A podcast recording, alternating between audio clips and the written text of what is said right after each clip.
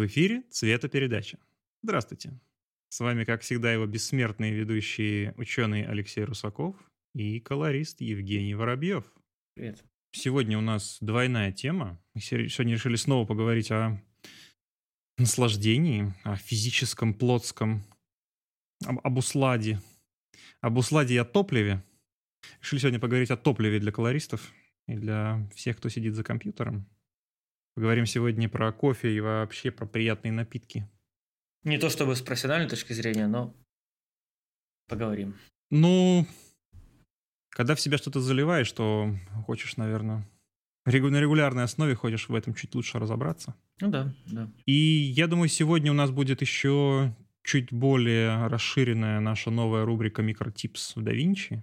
У нас назрел очень интересный экзистенциальный спор с Женей. Философский. На, ну, философский спор, философско-практический, но я думаю, мы его постараемся раскрыть. Размять. Размя... Друг друга размять попытаемся. Физически, физически через... Через колес. Со скольки лет ты кофе пьешь? М, Типа я его попробовал и пью постоянно, или я его пил иногда, когда мне предлагали. Как? Что это значит? Ну ты вот его пер... пе- первый раз в жизни, когда попробовал, тебе вкусно было? Или Ну, я пил с молоком, с «А, сахаром как в детстве. пить?» Вроде наливали, иногда пил. Не чаще, чем какао, Потому что я его- реже, чем какао. Вообще не принимал именно эстетически. Не то, что меня от него там тошнило или воротило, просто мне казалось невкусно. До тех пор, пока я не попробовал блаженный кофе 3 в одном из пакетика. Ну да. супермаркета. Я не знаю, меня, я вот, вот, мне кажется, я не первый такой, у кого вход в мир кофе был через эти самые пакетики, от которых потом изжога. Мне, кстати, они не очень нравились. Они- Ну, я пил иногда, но у них очень такой приторный был вкус. Даже, даже в детстве Да. как-то не очень. Мне, Ну, мне проще было обычный с молоком Серьезно? растворимый разбодяжить и с сахаром насыпать. Мне наоборот нравилось, такой сладенький и Ну, или там, и там же сухой, там еще эти все ореховый вкус, там на кафе был такой. да, такой жуть, да, такая да. жуть. Ну, сливочный, ореховый. Ореховый я как-то избегать Да, но старался. мне нравилось больше обычное молоко добавлять. Оно как-то получше работало с точки зрения удовольствия вкусового. Ну, типа, да, я, я помню, я в школьное время с утра с бутербродами бывало пил кофе с молоком. Мгм. Не знаю, пью или я его с того времени, наверное, да. Но было время там 14-15 год, 16 я вроде вообще его не пил.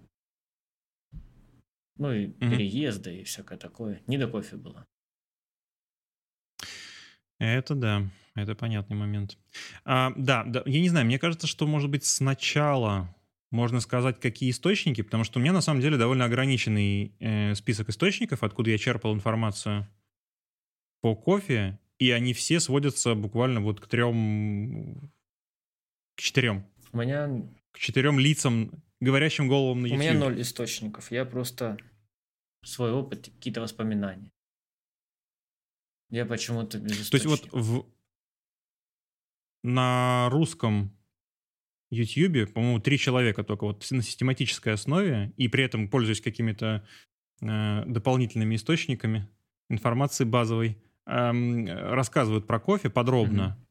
Это чем- наш, наше все. Это чемпион 2019 года по варке в турке, бариста. Как его зовут? Чемпион. Так и зовут чемпион поварки в в- Турке. Три Так слова. он- Чемпион Он, поварки по-моему, в Турке. Чемпион бариста России. Мне кажется, каждый год чемпионы. Вот это. А, да, но в локдаун один раз не проводили. Сергей Блинников. Вот Сергей Блинников. И он несколько лет был, потому что в локдаун не проводили эти чемпионаты. А, вот. Так. Э, Потом... Блин, вот не подготовился и сразу плохо звучит. Мгм. Вот Щас, как, ты как его- посмел так сделать. Безобразно, я считаю. А, он еще и в подписи не говорит, как его зовут. Прекрасно. Как, о чем ты? О чем ты? Кто? Вот, Николай, Николай, Николай Стрельников с канала Russian Barista. И канал Перфетто кофемашины. Кофе, кофемашины. Черт возьми, как его все зовут? Зачем тебе просто ссылочки приложим вниз и все, не парься. Приложим. Ну, я не Ис- знаю, мне как-то хочется всегда, чтобы человека по имени... ссылки в описании. Респекты. Ссылкам в описании. Вот это, это, это так тошнит, это вот эта ссылка в Нет, зачем захочет Ты когда-нибудь... Пойдет. Ты когда-нибудь смотришь в ну, описании? если мне... Чаще всего, когда говорят ссылка в описании, ее туда не прикладывают. Но если там очень интересный выпуск, и я такой думаю, вот этого чувака надо посмотреть отдельно, да, и просто по ссылке в описании открываю, подписываюсь. Мне не ломает это. Если там так, будет по ссылке в описании магазин каких-то товаров, нет, конечно. А если там... Андрей Костанян. Вот, это третий. Третий. У Андрея Костаняна, у него, они вроде не такие какие-то титулованные, либо не настолько профессионалы в варке, но у них технически самый подробный канал по кофемолкам, по кофеваркам. То есть на русском языке э, практически я вот больше не находил каких-то технических описаний, ну, кроме там каких-то там советских турок или там советских каких-то кофемолок. А у них прям вот все по актуальным моделям, там по, условно говоря, даже актуальные марки кофе они Короче, разбирают. это, это условно, розетки кого там качество получше, да? кого похож. Так его назовем. На самом деле я много лет подряд себя считал истинным ценителем кофе. И буквально вот на днях, ну не на днях, но вот в этом уже году я выяснил, что на самом деле я буквально просто поверхность чуть-чуть ноготочком ковырнул, там такие дали, которые можно дальше э, открывать и получать удовольствие от кофе. Я вообще был окрылен этим. А, ну, в основном, как, я не знаю, как мне кажется, большинство людей, кто в СНГ, у кого в семье есть э, традиция пить кофе, все, естественно, пьют кофе из турки. Mm-hmm. То есть я практически ну, вот со старшей школы, это какие-то нашего отечественного производства турки, у которых зауженное горлышко, потому что должно быть не более чем 20% для того, чтобы не было переэкстракции. Mm-hmm завариваемого кофе, там прям очень узкое горлышко, поэтому приходится наливать до середины для того, чтобы примерно вот эти 20% там сохранялись э, ширины э, поверхности mm-hmm. воды. Я не знаю, кстати, вот вообще мы, имеет нам смысл обсудить, э, как вообще, почему кофе это на самом деле не самый простой вопрос. Да, конечно. Я почему, хотел добавить почему, только... Почему кофе следует... Я хотел добавить да. про этот, про турки, да, это классика, обычный кофе, это растворимый на кафе, там, Gold или Классик или Альтарика там было одно время популярно. А если хочешь прям постараться, то делаешь в турке. И это прям, знаешь, он неизвестно, когда куплен, неизвестно, когда намолот, или был уже куплен помолот, mm-hmm. насыпаешь тур, варишь, и прям такой, да, это оно. Перегорает, конечно, немножко, иногда выливается на печку, но сделано. Еще можно uh-huh. соли насыпать, до перчика, знаешь, там сахара, все размешать. Получается прикольно. Ну, uh-huh. прикольно получается. На фоне растворимого, который пьешь там всю неделю. В детстве или там в студенчестве отлично вообще было, на самом деле. Шик, советский шик. Но вообще, на самом деле, вот в средней школе у нас была довольно, ну, как она была, не, не сверх какая-то крутая, была кофемашина, эспрессо-машина Делонги. Я модель, естественно, сейчас уже не помню. Она была с капучинатором, все чин по чину. А потом у нее что-то с нагнетанием давления произошло, и она перестала работать. И как-то забили на ее ремонт. Я так понял, что там, ну, в целом они, если это не какая-то там за 100 тысяч машина, они довольно тяжело поддаются да, ремонту. Их, их особенно еще тех 90-х годов модель. Скорее всего, ее не чистили, она крякнула быстро. Ну вот, Возможно, Потому да. что там же накипь. Ну, то есть там не так понимаешь? часто ее готовили. Да, возможно, из-за накипи. Вот это может быть. Мне, мне сейчас очень сложно воспроизвести, как mm-hmm. там было. Потому что я помню, что отсек для самого кофе, как вот он называется, это правильно, это штучка, которая в эспрессо-машине вставляется, в которой насыпается кофе, перемешивается и трамбуется. Эспрессо барабесса какая-нибудь. Я помню, она была в очень хорошем состоянии. То есть там, скорее всего, внутри ну, это накипь. Да. Где это? Так, значит, про кофе, на самом деле, почему это интересно? Вот опять, вот, кстати, этот лейтмотив сегодня. Почему в кофе, заварка кофе, на самом деле, это очень задротская вещь. Потому что для того, чтобы сделать вкусный кофе, а что значит вкусный? Вкусный, у кофе есть две крайности. А это слишком кислый кофе или слишком горький кофе. Если его не доготовить, он будет слишком кислый. Ну, в общем случае, я сейчас так в средней по больнице говорю. А если его слишком сильно приготовить, он будет слишком горький. Иногда может быть и то, и то. Ну, в специфических случаях. А уже какой-то тонкий вкус с дополнительной гаммой каких-то букетом ароматов, он может быть, если мы попадаем в это окно между кислым и горьким, и уже дополнительно мы используем какие-то техники для того, чтобы его заваривать там с приданием каких-то дополнительных ему свойств. И... Окно Вертона. Окно Вертона. Окно Авертона, кстати, тоже. Вот сейчас они начнут делать рабусту высокого качества. Будет окно Авертона, перейдет с арабики на рабусту. Да, да, станет дорогая рабуста. И, и убеждать, что это лучше. Да-да-да-да. Ну, тогда это уже будет на растворимый кофе окно Авертона, мне кажется. Сибирский кофе, выращенный на склонах. Да. Ты смотрел, кстати, во все тяжкие серию, там, где про кофе было? Там, где Уолтер... Я смотрел я смотрел сериал «Во все тяжкие», но я не помню. Там была серия, где смотрел, был, грубо говоря, в старшей школе, наверное. Мафии дан новый напарник Уолтеру, который готовил кофе с помощью химической лаборатории. Уолтер тогда попробовал и сказал, mm. это самый вкусный кофе, который я пробовал. По сути, он, наверное, кемик сделал. Э, не отложилось у меня, я не, не могу тебе прокомментировать. Но это же фишка в том, что кемикс как способ приготовления, это же, собственно, его сделали в лаборатории. Угу и делали в химических пробирках. Поэтому сама колба Chemex, она по сути пародирует как бы химическую колбу. А там какой метод приготовления? Там, просто, и там, Под давлением? Там чувак химик э, в Chemex? Да. Нет, это проливаешь через фильтр. А, ну то есть фильтр фактически. Могу, могу быстро рассказать. Давай, давай, давай. Делается. Берешь колбу кемикса, кладешь в него бумагу, специально, она продается для ну, фильтровашка, бумага. да. Обычно она есть прям брендовая Chemex. Угу. Не обязательно, но лучше ее. А, проливаешь ее кипяточком, чтобы она прилипла к колбе. Колба такая, как песочные часы, без крышечки. Mm-hmm, да, и видел. Плюс, mm-hmm. И плюс желобок, желобок для слива есть. Так. Вот, проливаешь, чтобы промыть как бы бумагу. Выливаешь воду, насыпаешь кофе.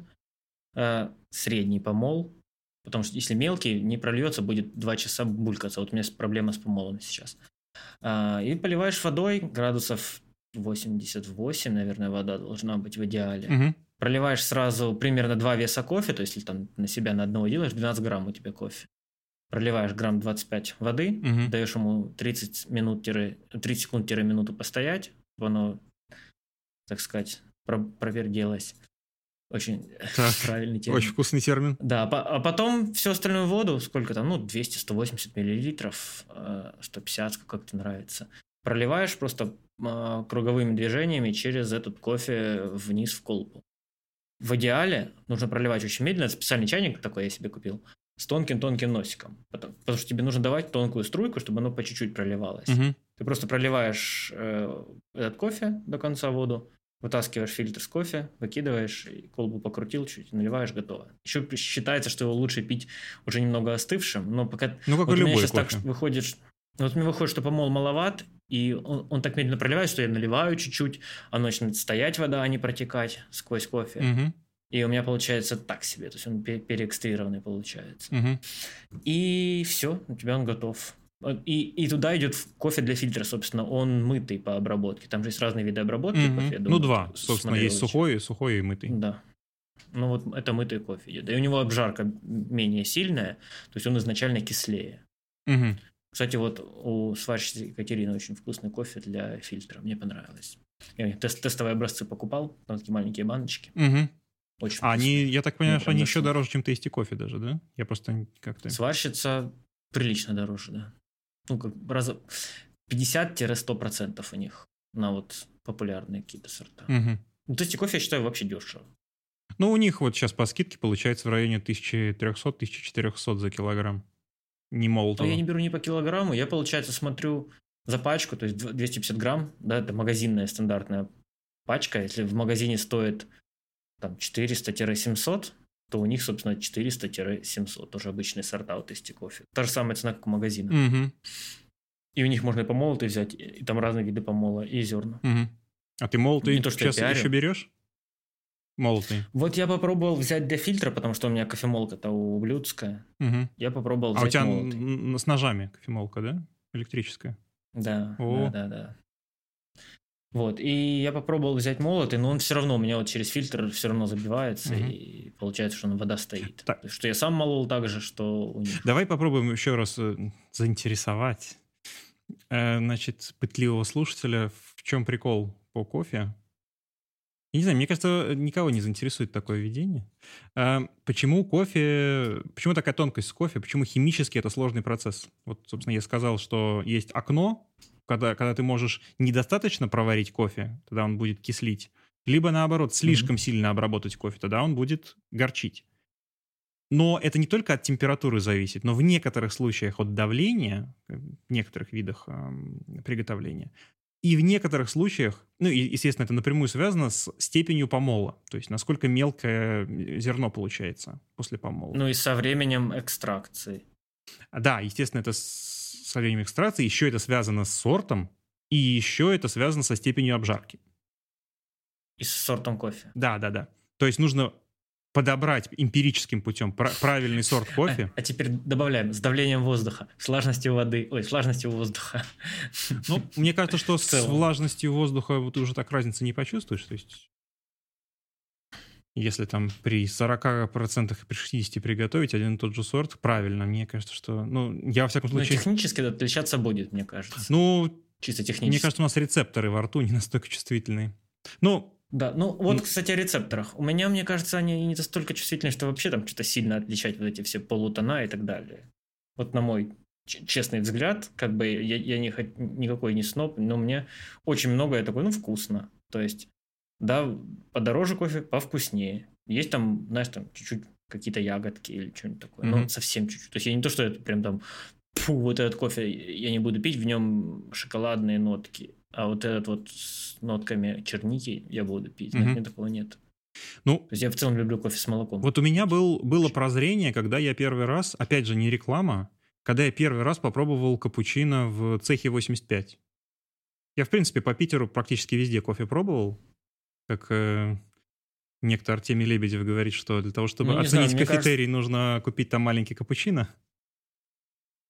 Мне кажется, если ты живешь в Питере, чтобы попробовать кофе во всех кофейнях примерно, надо пару ярдов иметь, потому что там они, мне кажется, их в одном доме по пять штук этих кофеин. Ну, судя по моему последнему отпуску, я раз 10 попил, и я такой, а, так это я даже на одном квартале не везде попробовал, получается. Ну, я художественно утрирую, конечно. А, ну, дух, дух, духом пропитан. И то есть для того, чтобы подобрать температуру правильную для приготовления кофе, нам нужно соблюсти несколько э, условий. Во-первых, нам нужно одинаковое количество всех зерен, которые мы варим. Иначе те, которые были маленькие, у них площадь поверхности, она больше относительно объема всего зернышка, они проварятся быстрее. Крупные, соответственно, будут дольше до серединки провариваться, значит, они как бы будут недоваренные. Получится, что... А почему ты говоришь про проварятся, а не, например, заварятся? Ну, нет, заварятся... Не знаю, так говорят просто. Ну, смотри. Ну, так говорят просто. Варишь... Ну, мне, мне кажется, тут в зависимости от способа приготовления ты варишь либо завариваешь почему-то. И плюс, наверное, еще есть другие ну, способы. Проварить, Но, проварить, говоря, говори, проварить в говорят про в мясо. В турке ты варишь, в турке ты варишь, а во френч-прессе, френч-прессе завариваешь, грубо говоря. Ну, ну как с, здесь все-таки... с быстро приготовления. Ты же ее не варишь, ты ее завариваешь, правильно? Правильно. Но тут э, да. все-таки знать, ну, то есть мы говорим разные вещи э, одним и тем же словом, одним, одной и той же словоформой получается. То есть мы, когда мы говорим проварить, мы имеем в виду, э, дошла ли температурная обработка до середины предмета. Все, понял. Я просто думал, вдруг ты говоришь конкретно про турку. Нет, нет, нет. Э, Все. Так, возвращаясь к приготовлению кофе. И, значит, вот, собственно, размер зерен. Размер зерен. И оказывается, что а, разный размер помола зерен. тогда уже. Ну, помола, да. Разная э, крупность помола. Не люб, э, то есть, не так. Не любая кофемолка может сделать очень мелкий помол. И не любая кофемолка может сделать равномерный помол. Угу. То есть самые высокие требования к равномерному мелкому помолу, то есть э, его можно проверить, купив очень мелкое сито, 200 э, нанометровое. Вот если сквозь него проходит, это кофе для соответственно, эспрессо и для турки. Угу. И буквально чуть ли не пара кофемолок, которые каких-то вменяемых денег стоят, есть вообще в принципе на рынке, который может такое молоть.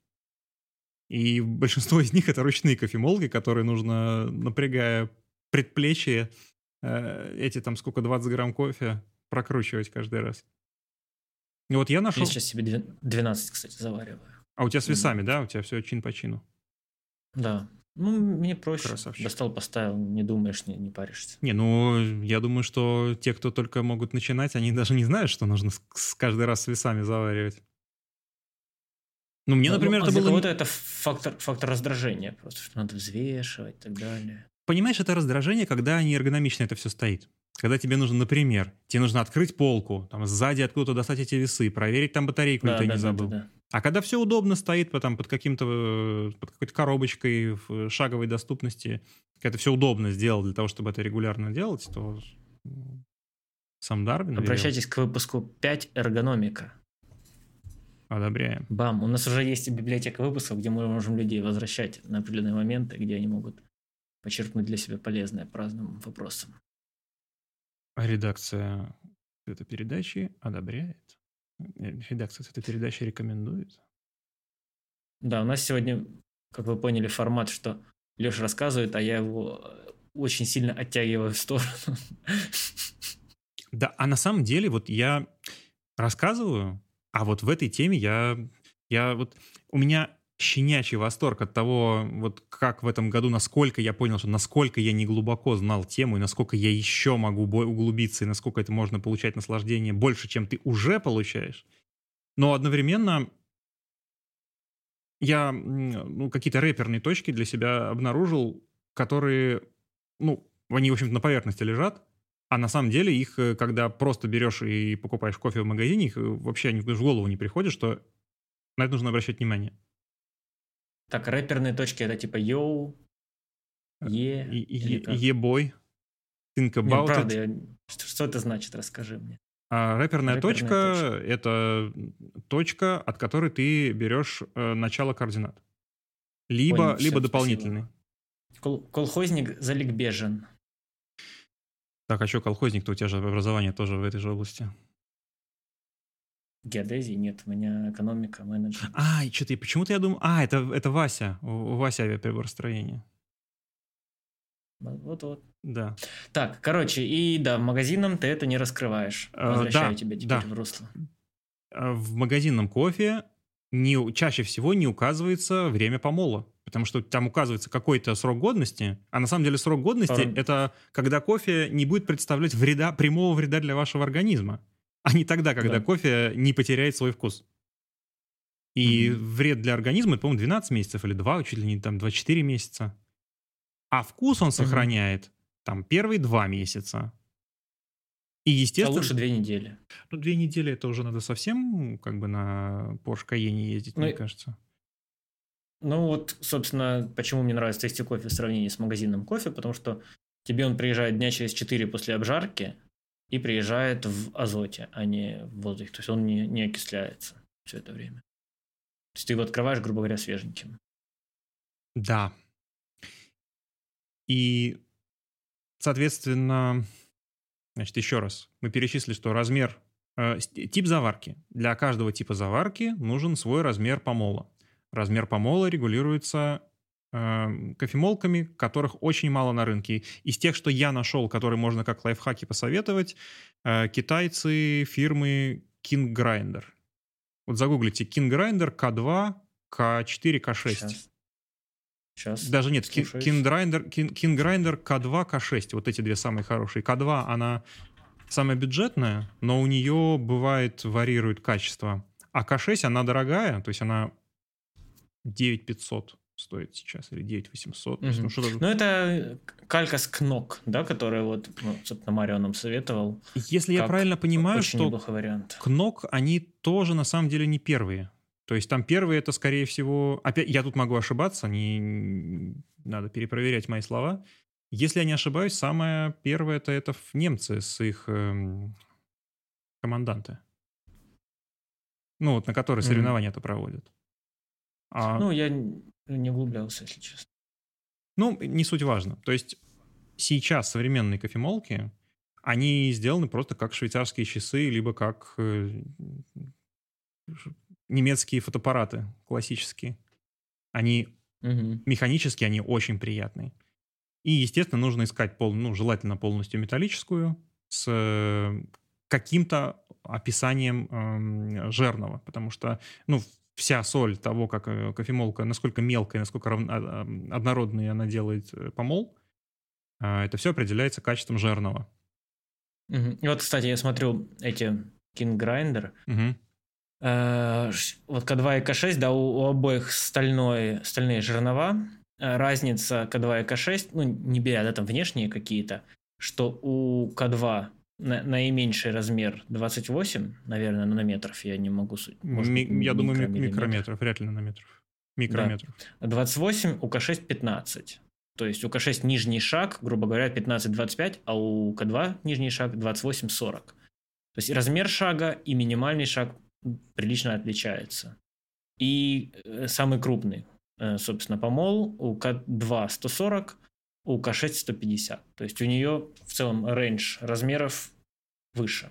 На самом деле, вот э, тут уже могу сказать с профессиональной точки зрения, потому что в, в, моих, моей академической части моей деятельности, а именно в кристаллографии, очень часто приходится работать с истолченным веществом, а нет, нет ничего лучше, чем ручная, ручной, ручная ступка, в которой ты измельчаешь какой-то объект. Э, кофе, он просто улет, у него весь вкус успеет улетучиться, когда ты истолчешь там те же 20 грамм. А в случае, когда тебе нужно истолочь какое-то малое количество вещества, то ступкой намного mm-hmm. удобнее это делать.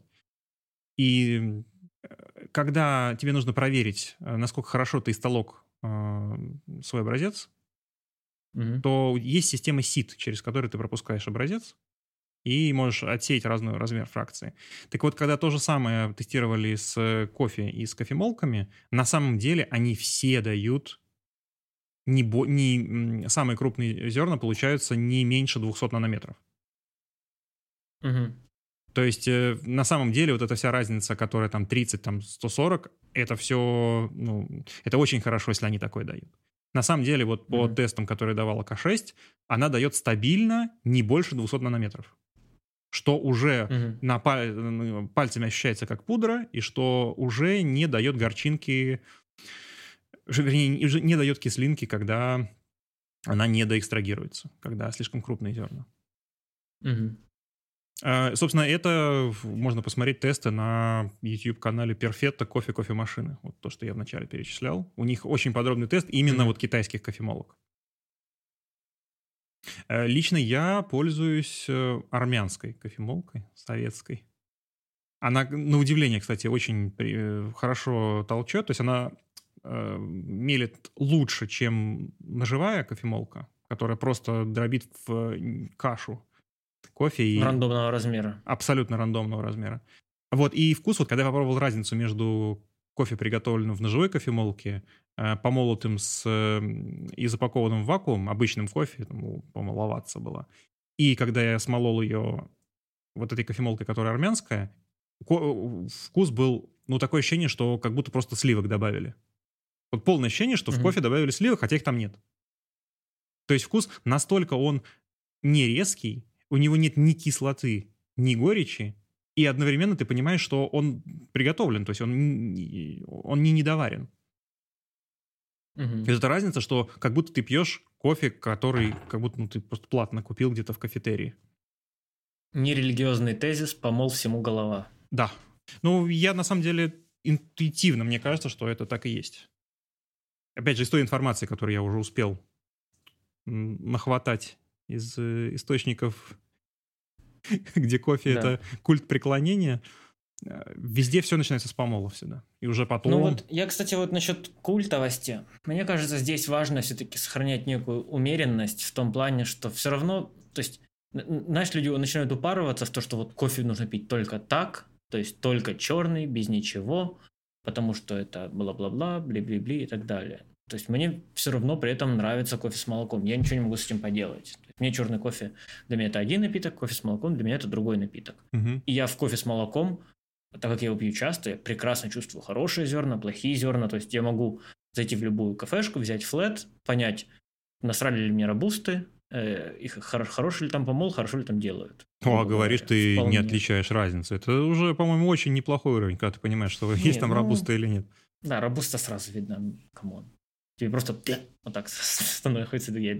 А может, там просто старые зерна были, из чего ты взял? Или какой-нибудь Ну, лом, лом тебе запихнули? Короче, если плохо, сразу да, чувствуется. Так, а а если... подожди, а ты в тесте кофе брал без робусты? То есть там разные сорта арабики просто смешаны? Ну, вообще в таки- таких ребят в целом робусту не принято как бы продавать. А Разве? Мне что-то казалось, у них там было. робуста у всех, кто делает кофе, это либо мавитон, либо прям очень для любителя. Потому что у нее, ну, э, как бы вкусовой паттерн, он беднее, и у нее как бы сильнее то, что люди в основном не любят в кофе. То есть, да, вот какая-то землистость, какая-то у нее лишняя горчинка, либо кислинка слишком сильная. То есть, ну, она, она же по-другому растет, собственно, в Да, других да, условиях. да, поэтому неё меньше нянчиться с ней приходится. Да. Может быть, кстати, она кому-то и нравится. То есть я не, не хочу, знаешь, что кто пьет робусту, тот не человек. Но возможно. Еще момент, который был для меня открытием в приготовлении в турке. Турку нужно целиком после приготовления, сразу, вот в ту же секунду, как ты ее снимаешь с э, плитки, ну, с газовой, желательно. Как только ты ее снимаешь, нужно сразу полностью перелить в чашку, в одну. И потом сразу дать ей настаиваться. И вкус... здесь- Чтобы осела...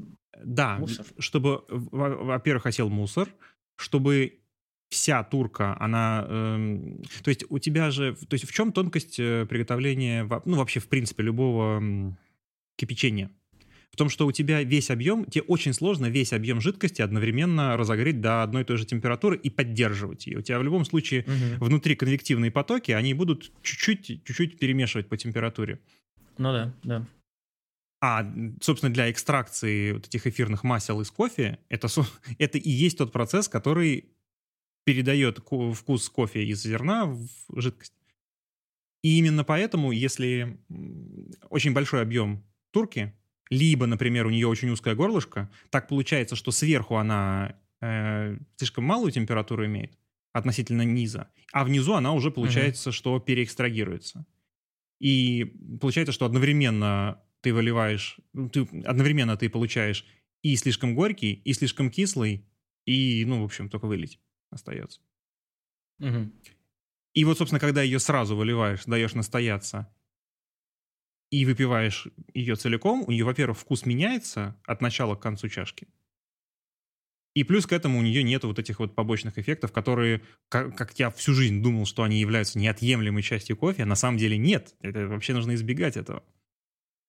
Ну, Кто-то от этого прется тоже, так как привык. А вот, кстати, возвращаясь к нашей второй части обсуждения, до, до тех пор, пока этого не попробуешь, кажется, что так и должно быть. И, может быть, это даже и хорошо. А как только ты попробуешь и увидишь, что без него намного лучше, понимаешь, что с самого начала не было никакого смысла оставаться на том уровне. Кстати, вот по поводу кофе, да, ты в основном, мы в основном говорим сейчас о том, почему это типа интересная тема, да, то есть некий пиар темы. Но я думаю, что если человек, грубо говоря, сейчас пьет только растворимый кофе, наверное, нужно ему сначала рассказать, как вообще попробовать более-менее простой способ приготовления, в котором сложно напороть. Какой бы ты сказал это способ? Вот мне очень на самом деле Как нравится. Как вот бы full-proof способ. Я очень люблю рассказывать и звучать экспертно, но тут сразу говорю, что я здесь вот буквально только-только, я в этом году для себя открыл, что вообще в принципе может кофе можно делать дома хорошо. Из того, что я уже успел попробовать, это так называемый каппинг кофе. Это, а- это тех, которые каперы, которые в Телеграме чаты. Да-да-да. Каперы. э, Этот э, чат без обмана, капер, который уже много месяцев выигрывает весь рынок. Я, кстати, не знаю, Да, чем да. они занимаются. Я просто знаю, что они потом машины себе покупают, типа эти чаты делают. Я думал, они практически майнеры, потому что майнинг копать. А я, капер я думал, что это либо, либо что-то с криптовалютами связано, либо связано с какими-то казино. А они там нет. Короче, они- это обман. Да. да, Обман. Да. Сапоги купить предлагают жене. Да, каперы — это слово, которое сразу должно... Слышишь слово капер, хватаешься за карман рукой. Или за кошелек, или Да. за карточку, там, за пароль. Но не за карман, но не за карман сокамерника. Что-то это сейчас было. Это тюремная фишка, там же за карман держится вроде, я слышал. Из, из невошедшего. когда- В, в детстве в школе слышал. Вот, Хорошая школа. Они, они, у нас, у нас культ был, карго-культ зэков и всего такого. Осуждаем, Было кстати. Сейчас, сейчас это запрещено законодательно. Кого ты осуждаешь? В смысле, АУЕ культура запрещена на законодательном уровне. А, я, я такого не знаю, что это. Это вот буквально Просто только про- что. про- де- детвора зэками интересовалась. Вот, вот, я вот, это- Но я а- не интересовался. Арестантский АУЕ, это расшифровывается у зэков как арестантский уклад един, и сейчас, если ты это не осуждаешь публично, то это статья. По-моему, даже уголовная. Но я, я против таких направлений Мы абсолютно Я знаю, что против. мои некоторые одноклассники говорят АУЕ, имея в виду а, Объединенные Арабские Эмираты. А некоторые говорят в значении area of effect. Ну, термин хороший Термин хороший. в игровом смысле слова. Да. Вот, ты пришел к капингу, Мгм. Э, не да. брался за карман.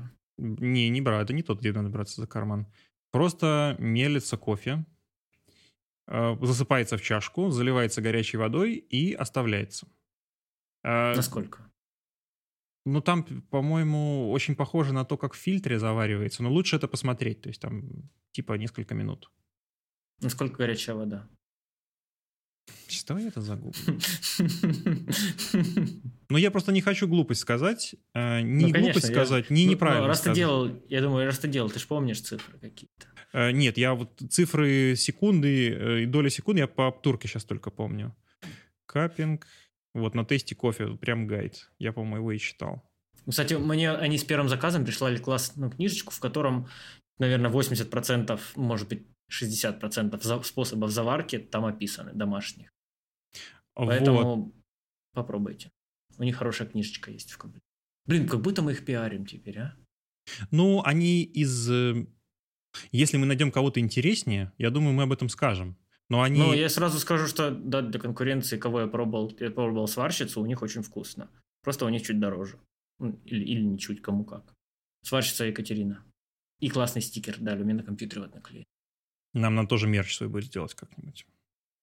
Но это будут не стикеры, это будут футболки. Стикеры у нас уже есть, которые вы можете скачать в нашем Для чате. Прик- Прикольно сделать их наклейками. Потом. Да, да, так все. Тысяча подписчиков в, э, этом, э, в Те- Бусте, и мы делаем мерч. Кстати, да. Вообще, без- вот это четко, так и будет. Качественный мерч. Качественный мерч. А смысл делать некачественный? Все равно это будут маленькие партии, и их э, в любом случае они будут, первые партии, они будут очень невыгодные, они будут ну, в ноль, скорее всего, выходить Мгм. по себестоимости, поэтому это так и так будет. В любом случае запариться придется. Так, значит, 92 градуса нужна для капинга.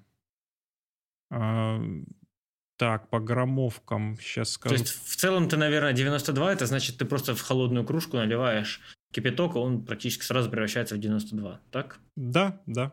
То есть на 200 миллилитров 11 грамм кофе нужно. А помолотый... Значит, э, светлая обжарка, крупный, крупный эспрессо помол. Вот лучше бы они, конечно, в микронах это давали. Не-не-не. В микронах люди не поймут. Ну, Как раз наоборот, лучше так, потому что все более-менее, кто часто делает эспрессо помол, все знают, что это самый мелкий, который дает ручная кофемолка. Крупный Но это- эспрессо ты просто чуть-чуть выше делаешь, и все. Но это вот э, мне это пока неведомо. Вот я, кстати, ни Думаю, разу не д- делал в кружке кофе вот так. На 200 миллилитров 11 грамм кофе. Мгм. Значит, э, заливаем круговыми движениями воду примерно 92 градуса Цельсия. 4 минуты завариваем. А Потом, ломаем шапку, образовавшуюся кофе. Мгм. Откидываем шапку к, на другую часть стакана и столовой ложкой набираем Мгм. кофе и ложечкой пьем. Жестко. А, И так. еще, и, и, наверное, пьем так с воздухом Да, да, да, да, да. Так, значит, Ну, чтобы зааэрировать. сейчас, значит, Ну, давай просто, По чтобы идее, я, это вкусно. чтобы я глупость не сказал, значит, э, прочту просто по пунктам. После заварки ломаем шапку. Э, Та-та-та-та-та-та-та-та-та. Значит, освободятся первые запахи интересные. После удаления шапки э, удаляем пенку, оставшуюся ложкой. И потом еще 8-10 минут можно, нужно дать остыть, потому что все, он все еще очень горячий будет. А ну, вот. он при этом с кофе внутри или сейчас стоит? Или ты выкинул? А, ты а, выкинул шапку и пенку. Я думаю, то... Выкинул на... из, из стакана, да? Да. А потом я... пьешь ложкой? Или ты выкидываешь ложкой? Ло... Все, все, пьешь только ложкой, потому что ее так пить э, невозможно. Я думаю, что мы просто ссылку на эту инструкцию приложим. Вот она. А почему э, невозможно пить?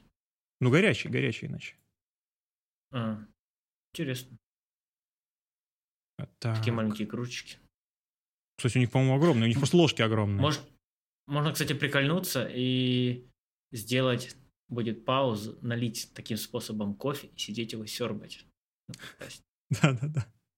Мне тут, кстати, э, говорили, что серпать — это слово, которое откуда-то из глубинки пришло, а оно на самом деле вообще англоязычное. Оно вообще, оно вообще с форчана. Это еще идет со словом «купец» в примерах на Википедии. Значит, точно нет. Нет форчана. Да, да. Просто у а них... Украинс... Украинская сербаты, белорусская сербать, а русская серебать и сереблю. Короче, это старое Окей, слово. принимается, принимается. С, с прославянских. Происходит от прославянских сырп, сырп наряду с серб. Я встречал... Произошли русская сербать, русская стербать. Я встречал вот такое написание. S-U-R-P. Mm. Ну, короче, слово это старославянское нормально употребляется. Говори, не стесняйся, как говорится. Так, nice. Так, так, так. Вот. Из, э, ну, вот из самых простых заварок, но там это получается, насколько я понял, кофе близкий к э, френч-прессу.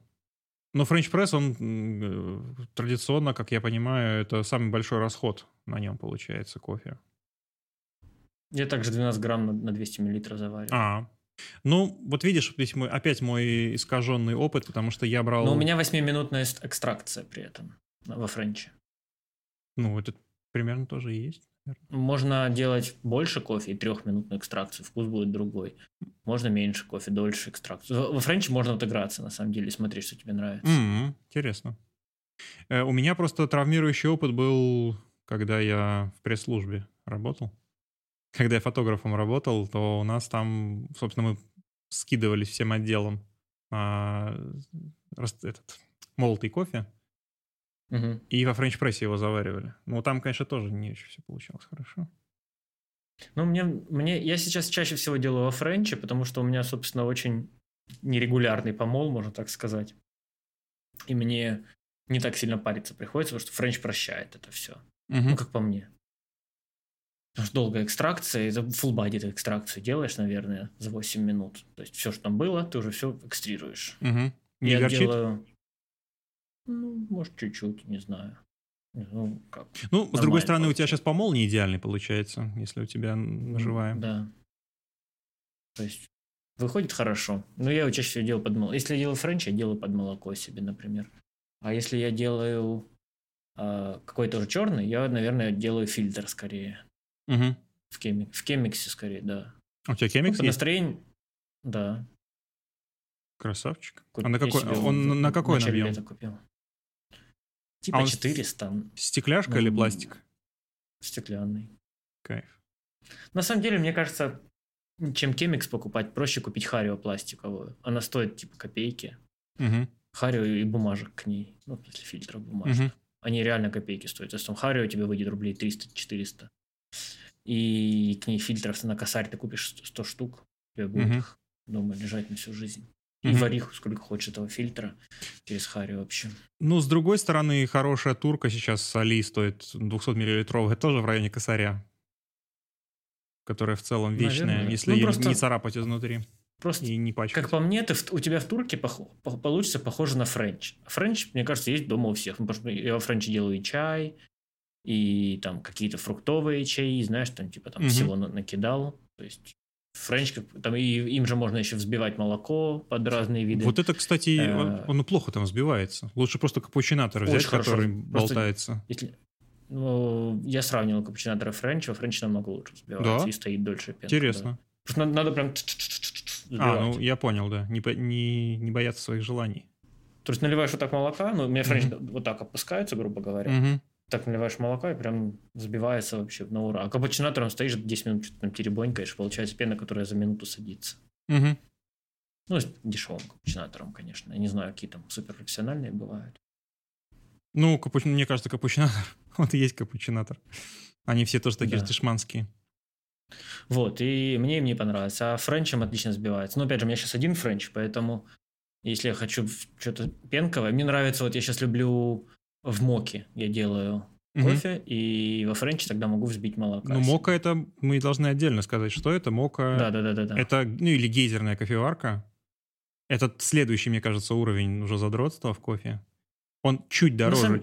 чем турка, то есть он там в районе 3000 стоит хороший, хорошая мока. Она с... заваривает кофе за счет давления. То есть в, в нижний сосуд заливается кипящая вода, ну не кипящая, горячая вода, она ставится на огонь, вода поднимается по единственной трубочке, вернее, пар поднимается по единственной За трубочке. Нет, нет, пар поднимает давление в нижней колбе, а, и там вода. Поднимается давление, и оно толкает воду через кофе. Ага. Пар, пар с водой не взаимодействует. Окей. Ситуации. С кофе. Да, да, да, да, все правильно. Да, да, да. У тебя, у тебя трубка, получается, в моке опускается в воду, а пар же над водой. Да, да, да, да, да, мудро. Вот, и получается, что там идет заваривание под давлением, в отличие от э, френч-пресса и ну, вообще всех остальных. Турки. Ту, турки и... Каппа-прайдинга. Каппа-прайдинга. Кап, капа в чат ставьте. Все, кто был на Твиче да. и ушел оттуда. Нет, знаешь что, если кто-то поймет, надо ставить капа... Блин, как же это сильно... Киппа мне нравился. Киппа, а не Киппа. каппа. А что это? Это ты когда совсем задрот Твича, ты знаешь киппу. Не знаю такого. Киппа. Ну вот все, значит, ты не знаешь. Если кто-то знает, поставьте в чат. Кип. Кипу. Ну это что-то такое не, уже... Не еврейскую кипу. Она тоже классная, но не Что-то ветхозаветное. Звучит как что-то ветхозаветное. Да. Ну, короче, это прикольно. А, да, мока традиционный итальянский, наверное, способ, когда люди просто Но он ставят не, не то, что традиционный, он, на печку. Он... Ну, что, ну, итальянцы все дома делают. Это типа у них, это у них по умолч... кофе ну, по умолчанию. Как у нас ну, по имеется в виду, что он не так давно появился. Он мока. появился в середине 20 века. Буквально ну, только-только. Ничего страшного. Вот, а, и он... А, хипс, а хипстеры появились вообще недавно. Так что? И... Кофе придумали. Это ты про кокосовое молоко? Да, и про все. А что оно такое дорогое? Оно Потому просто... что надо много... Вот знаешь, как оно делается? Ну, убивается кокос? Много, много... Нет, ты берешь много кокоса, кормишь его травой, доешь. Кокосы так. маленькие, доить неудобно. С другой Нет, ну, стороны, ну, да. Просто вот. много кокосовой стружки отмачивается в воде долго. То есть перевод, потом выбрасывается жмых кокосовый. Или продается людям под видом. Или пожилой кокоса. жмых. Или баунти делается. Пожилой лайк, кто понял. Чат. Вот, ну, короче, да, ну, невыгодно. Просто невыгодно много ореха, да, там тоже миндальное и все остальное. Много ореха держать долго в воде, вымачивать, потом выбросить жмых. Просто расход большой. Это самые понтовые виды кофе, которые И получить кокосовое молоко. Господи. Да. Не, ну с другой стороны, для людей с непереносимостью лактозы тут, в общем, другого выхода нет, но... Безлактозное молоко. Но... В магазине 100 рублей стоит. А... А. Простоквашино. Он стоит в магазине. Я всегда думал, что безлактозное это не, не у которого экстрагировано, а то, которое растительного происхождения. Нет, коровье молоко просто безлактозное, лактоза убирается. Вот я все вот всегда шутят, что люди, которые из академической среды, они вот вне своей академической среды, они мелочь сосчитать не могут. Вот это, видимо, сегодня тот случай, когда у нас тема, когда я не могу сосчитать мелочь. Открытие. Откры... Да, это... лактозное молоко тема. Это вообще ну, мощно. я, кстати, я, кстати, вот не, не против лактозного молока, я не знаю насчет переносимости, непереносимости, но э, вроде как есть факторы, связывающие лактозу у людей 30 и старше с, с теми же воспалительными процессами в организме. То есть ты, может, ее думаешь, что переносишь, но вред может быть теорией. Чтобы это, этот вопрос не изучать глубоко, я просто покупаю безлактозное и не парюсь. Мне лучше заплачу две цены за молоко. Но, с другой стороны, стоит. лактоза же, она же не просто так. Она же Ну, это сахар. нужна, нужна организму. Ну, это сахар. Кому она нужна? Мы, мы эволюционировали так, что нам нужно сосать корову? Нет. Ну, Это просто- вспоминая... Это просто ж- животный коровий сахар, грубо говоря. Вспоминая фильм, э, который нужно зацензурировать название, Гая Ричи. Снэч? Да-да-да. Молоко не синхронизировано с эволюцией. Ну, короче, да, нормально без лактозы. Попробуй, оно нормальное. Оно только почти такое же. Вот. Ну, только И тогда оно мы- не сладкое получается. Сладкое, там чем-то заменяют, по-моему. А, ну начинается. Если щас- там... Подожди, сейчас состав. Сейчас состав Давай. подожди. Если там сахарозам, так это вообще плохо. Ты удивишься. Ты Так. очень удивишься. Состав. Молоко нормализованное. Все. И оно безлактозное. Безлак... Действительно? Ну, хорошо. Хорошо. Даже при неписемеритимости лактозы молоко легко комфортно. Полтора процентное. Ну, вообще. И, а, Калорийность. Калорийность у него А 44 взби- килокалорий на 100 грамм. О, кстати, взбива- глянь, сколько на обычном. взбивается оно так же? Да, так же. Ну, если теп... взбивается вообще теплое молоко. Теплое хорошо взбивается. Там же пенку дают протеины, по-моему. Лактоза это сахар, углевод, Углеводы. углеводород. Да, углеводы. А пенку дают протеины. Двух с половиной... Двух с половиной процентная имеет 55. Ну вот, тут полторушка, 40 с копейками. Все логично. У нас Ну, 4 калории на, на... Я не, по-моему, не Да. сильная разница так-то. Да. Все Так, хорошо, короче. И вот, собственно, Мока. Это мне кажется, что, ну, я, во всяком случае, не готов сейчас свое время посвящать на Моку, потому что там сильно больше запары с этим кофе. То есть А сначала какой у меня нужно... вообще ноль запар. Так, а чистить? Ее же каждый раз чистить нужно, раскрутить Да ее. это... Да там ее мыть вообще копейки. Ну, водой Ну, явно дольше, чем турку. Турку ты просто один раз вылил, под кран поставил, там пальцем поболтал и вылил. Вот моку также такое раскрутить надо. А, Ну, ну, еще сеточку снять, да. Ну, так же самое. Ну, а ты плюс-минус, там фильтр, типа фи- разница. фильтр внутри прокладываешь бумажный? Или у А, тебя на там- маленького там- объема? Там алюминиевый стоит сеточка алюминия. А. А, у тебя, наверное, Мока какая-то не вот э, не этой элитной итальянской фирмы. Мне, не знаю, какой-то мне подарили друзья. Обычная. А, ну Я окей. не парюсь в этом плане. Какая-то Ну, есть. Ну, просто ту, Да, которую дел- всегда, делает нормально. всегда в обзорах приводят пример, у нее стальной фильтр. У нее прям пластинка с дырочками. Ну, такой же, только у меня только алюминиевый. А нож там тоже алюминиевый. Не знаю. Алюминиевая пластинка с дырочками. И сама это у нее, а, ну, куда кофе насыпается, тоже алюминиевая штукенция с дырочками. То же Мгм. самое. Мы плавно подошли к самому элитному из современных способов. Это заварка в эспрессо-машине. Мне кажется, мы ничего не упустили. Мы упустили cold brew.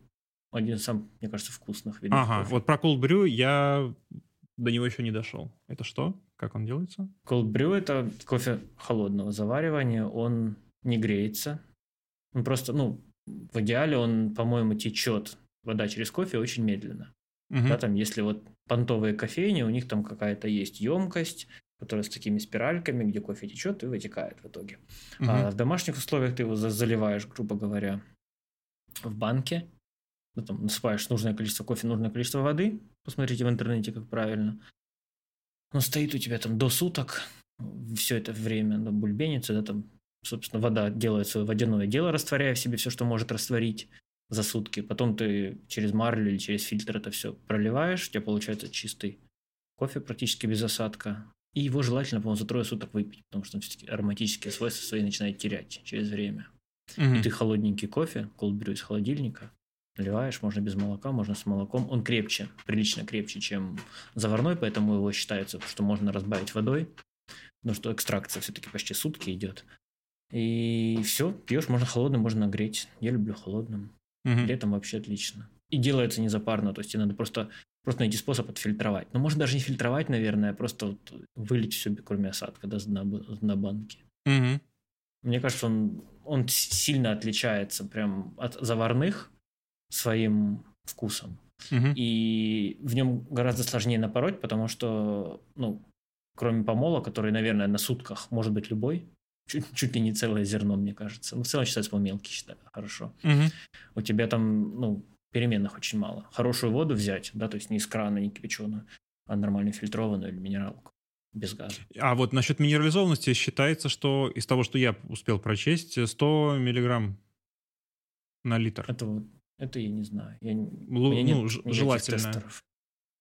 Ну, это вот из э, единственный англоязычный канал, который мне понравился по кофе. Хоффман, что-то там, как же его зовут? Хоффман. Хоффман Капучинатор. Джеймс Хоффман. Вот, кстати, у него по цвету мне очень нравится, как сделано. У него сделано просто аккуратно, но при этом Так это лучшее, что можно сделать. Просто аккуратненько прибрать ненужные. о том и речь. И на самом деле это можно сделать силами просто лута, который кидать на все видео. Да это можно сделать силами просто правильного баланса белого, по-хорошему, и правильного color менеджмента. Ой, я его смотрел когда-то. А его же Марио, собственно, и скидывал тогда в чате. М, О, Да. Марио тоже говорит, это один из Подпишусь. каналов. Подпишусь. Буду прокрастинировать. Да, хорошая, приятная картинка. Хороший свет, кстати. Вот, Яркий. вот, да, я как раз хотел сказать, что у него отличная мягкая заливка прям на всю сцену. И при этом баланс белого, и при этом кожа. Вот у него нет попытки сделать карамельную кожу там, где ее нет, там, где у него розовая наша северная кожа. Вот у него прям очень правильно все сделано. При том, что, скорее всего, он не с профессиональным колористом это делал. Мне Так, почему- почему-то так упустил? подспудно кажется. Э, Ну, из фильтрованных, да, понятное дело, есть Харио, есть Кемикс. Мы, в принципе, помянули, но не останавливались сильно. Мгм. Есть Аэропресс. Я не знаю, там смесь, наверное, давления и фильтра. Тут я Вот тоже об этом ничего не было- знаю. Было бы очень интересно попробовать Аэропресс, но это такая колба, ты там все засыпаешь, я не знаю, через время или сразу, я вот никогда не пробовал, тоже не смотрел про него. И ты просто прям рукой прожимаешь, продавливаешь, у тебя готов Мгм. кофе. А, да-да-да, Раз. видел. У Хоффмана, да, был видос на эту тему. сейчас, что еще? Турка, чашка, мока, френч, эспрессо-машина. Да, вот Ну, мы о ней сейчас будем говорить. Холодный. Наверное, холодных есть несколько видов. Есть еще капельные кофеварки, это вот America style, да, которые вот у них в кино ставится кружка, она кап, кап, Мгм. кап по капле кофе. Ну, это фильтр, Кофе. наверное, то же самое. Ну, не совсем. Капельный, я не думаю, что он так, так прям... Он фильтр, через фильтр делается, но он уже по капельке, поэтому не факт. Мгм. А, ну еще есть типа... Вот о чем я вначале упоминал, когда full-proof способы, да, вот заварить кофе. Мгм. Есть же готовые пакеты, называются дрип-пакеты. Да. То есть тебе готовый кофе в бумажечке, ты его проливаешь водой, даешь ему по инструкции, либо постоять, либо не постоять, да, смотря какая инструкция. Э, По-моему, дрип это по сути аналог э, Харио и аналог Кемикса, то есть ну, да, он не стоит с водой, ты его просто проливаешь как фильтр. То есть Это готовый Мгм. способ попробовать фильтр кофе, какой он из себя вообще. Э, Тоже, да, живой какой-то способ нормальный. И он самый незапарный, мне Вот, кстати, он вообще самый незапарный. Ну, он, То есть я несколько- он, несколько дороже, раз да, на- потому что тебе сами, сами эти дрип-пакетики, они денег стоят. Но он вот для входа в попробовать, как вообще делается кофе, все, что надо как бы человеку, который купил дрип-пакет, это более-менее температуру воды попасть и по инструкции все сделать. Налить нужное количество воды, нужной температуры, по сути. Да. Я, собственно, на нескольких съемочных площадках с дрип-пакетами познакомился, и, в общем, это всегда наслаждение. А, кстати говоря, вот для меня сейчас пока что интересный вопрос, и пока что нерешенный, свежезаваренный кофе, если его взять с собой в термокружку, насколько он живет? Ну, в течение там вот нескольких часов, если его с собой унести. И если от- кажется- от- сп- способ от способа заварки варьирует или нет? Ну, cold brew, да. наверное, можно. Колбрю вообще пофиг, да, он так стоит в холодильнике три дня, поэтому... Не знаю, ну а почему нет? Ну, ты сам уже можешь попробовать. Ты можешь легко за- заварить кофе, поставить его в термокружку, через два часа заварить кофе и отпить его и сравнить, что получится. Тебе ж никто не мешает. Это мудро. Я, наверное, так и сделаю. Но мне кажется, разница, ну, учитывая, что ты с этой термокружкой где-то шаришься, бенефиты от заваренного тобой кофе, которого себестоимость у тебя выйдет 30 рублей, пускай, по сравнению с кофе из кофейни за 200, который не, не факт, что будет вкусно. Я думаю, это бенефит в экономии в 10 раз почувствуешь, или 8. Да, да, я думаю, да.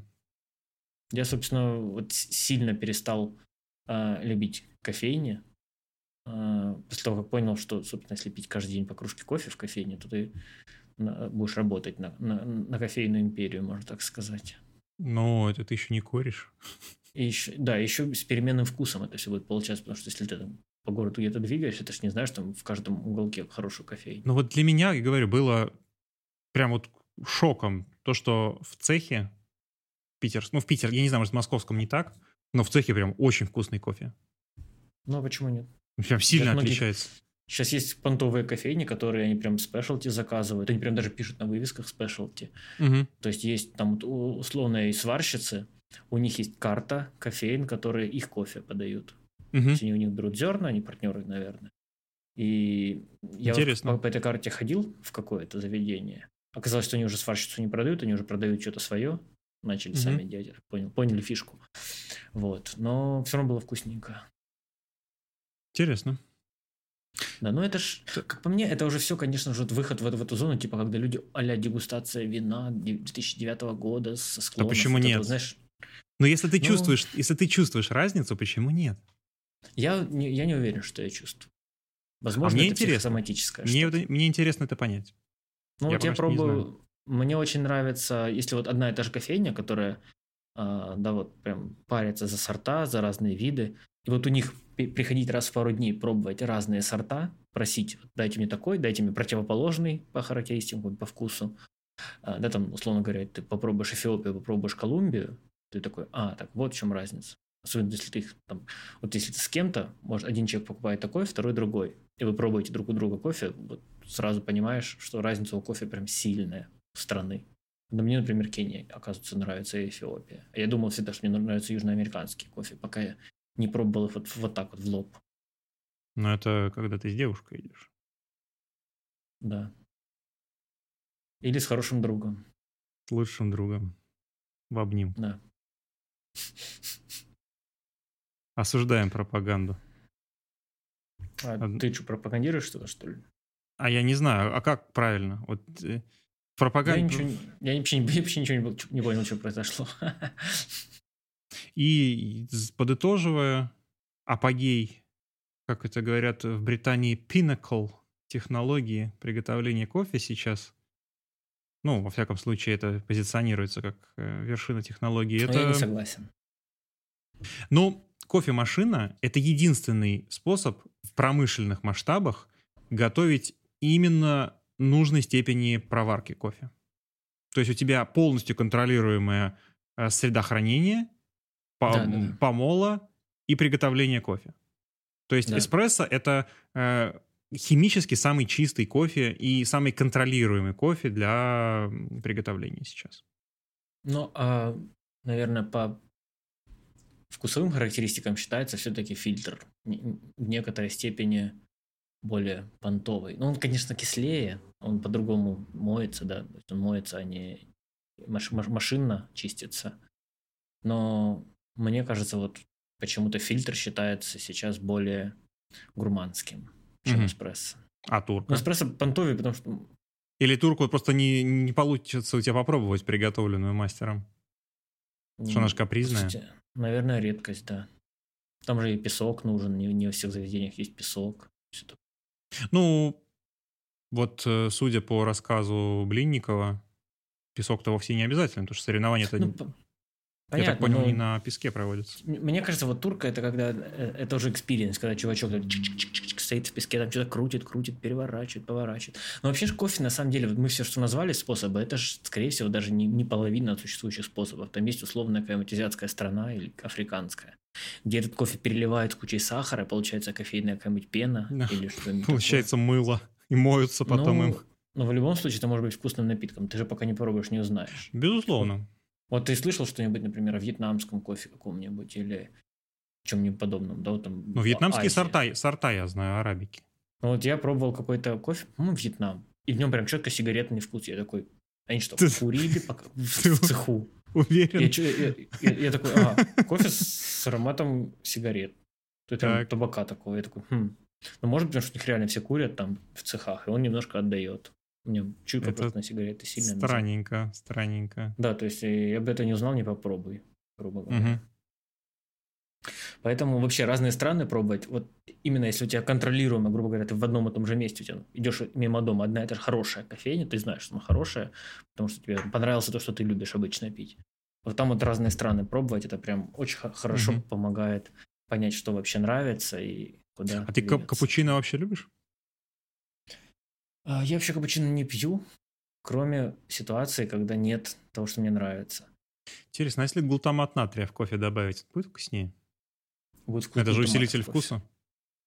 Будет вкус глу- глутамата. Как, как если добавить, когда ты привык пить кофе без сахара, если добавить сахара, у тебя будет вкус сахара в кофе просто. А с солью ты кофе пробовал? Я могу, да. Если вот я тур- если турку делаю, я люблю что-нибудь сыпануть. Мгм. Даже можно поразвлекаться специи, покидать разные, типа кардамоны. Ну, это уже когда кофе недорогой. Я попробовал. веселья. Я понял, что мне надо сначала научиться так заваривать, потому что получается Ну, можно вот... Ну, ш- что можно, если вот... по знаешь, наитию человек плохо получается. Не, не фэн кофе, но любит какие-то интересные напиточки, можно типа там, большую щепотку сахара, небольшую щепотку корицы, чуть-чуть соли, там чуть-чуть черного перца. В- вместе с кофе заварить, получается типа просто более интересный напиток чуть-чуть. Но это все равно, если ты пьешь кофе, тебе оно не надо все на самом деле. Это Ну, для- интересно поп- для попробовать. Попробовать, да, в качестве развлечения. Ну, Не знаю, для меня почему-то вот турка это как некий суп, когда мо- можно вот такое прикольнуться сделать, а в остальных способах я не фанат. Ну, из того, что я уже успел прочитать, так и есть, на самом деле. В турке там используют до половины объема турки, ее можно заливать вообще, в принципе, чем захочешь. То есть, вот у, собственно, у Блинникова у него приведен пример рецепт э, на э, апельсиновом соке. Апельсиновый Мгм. сок, а, сахар, ваниль и корица. Ой, не, не корица, Мгм. а этот... э, Миндаль, миндальный ликер какой-нибудь. Как специя называется, которая как э, Моргенштерн выглядит? Что? Ну, Картошка? Нет. Э, Для? Глинтвей- для Глинтвейна еще. Зира? Да нет. Бадьян? сейчас. Так, так, так, так, так. Э, Кориандр? Шафран, кориандр, мелисса, барбарис, шалфей, лавровый лист, мускатный орех. Так, от- Кардамон? Карда. Нет. Ну, ты задачку дал. Прикол. Я просто с головы. Специи. Я... Хорошо. Она в борще используется. Для борща. Специи подходят для борща. Так, ну ты, ты, э, ты сейчас можешь разжечь холивар международный. Борщ не упоминай. В смысле, ну а и- что, кто-то не любит борщ?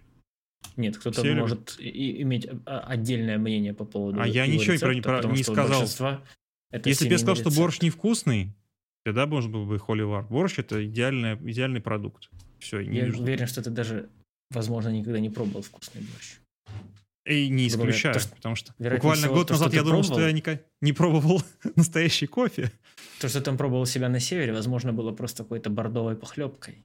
А Не исключаю. Я не исключаю, что может быть еще вкуснее, чем я пробовал. Есть хочется теперь. У меня есть такой момент. Товарищи слушатели, скиньте на еду. А лучше подпишитесь на нашу платформу Boosty, на которой вы не просто поддержите наш подкаст, а сможете слушать дополнительные материалы, не вошедшие в выпуск, и чаще всего содержащие... Ладно, не будем говорить, что. Интересно. Ни в коем случае не запрещенные материалы. На некоторых этих уровнях там еще есть блендер-файлы, картиночки. А может быть, добавятся еще уровни, кто знает. Пусть сначала на эти подпишутся. Ну, ты прям... Что там у тебя кот? кот нап- нападает на меня, кусает за руку. Прикольно. Так, значит, по кофе. По кофе мы, в принципе, все сказали, кроме того, как э, капучино взбивается. Ну, капучино два варианта. То есть, либо это в холодном виде, вернее, сначала нагревается, потом взбивается, либо это, собственно, в машине, где он взбивается с помощью струи горячего воздуха, собственно, в кофемашине. Но это нужно иметь кофемашину, которая там условно от 45 тысяч по цене сейчас начинаются. Так, ну давай сначала скажем так, какой у тебя любимый кофе? Ну, исторически... Ну, вот из в идеальном тех, виде. В идеальном Тот, виде который... тебе сейчас дают лучший кофе на свете. От лучшего повара. Какой способ заваривания ты выберешь? От лучшего повара, от лучшего бариста, точнее. Ну, из того, что я пробовал, это какой-то небольшой капучино, какой-то, ну, то есть не мной приготовленный, потому что то, что я сейчас делаю, это пока что поиск себя. То есть это будет с молоком даже, да? Ну, я думаю, да, это капучино, потому что я не настолько хорош, чтобы определять сорта на данный момент. Но я уже чувствую, когда кофе как бы, лучше, чем то, что я пробовал. А не хочешь ли начать в кофейнях брать конкретно черный, конкретно фильтр, чтобы понять прикол?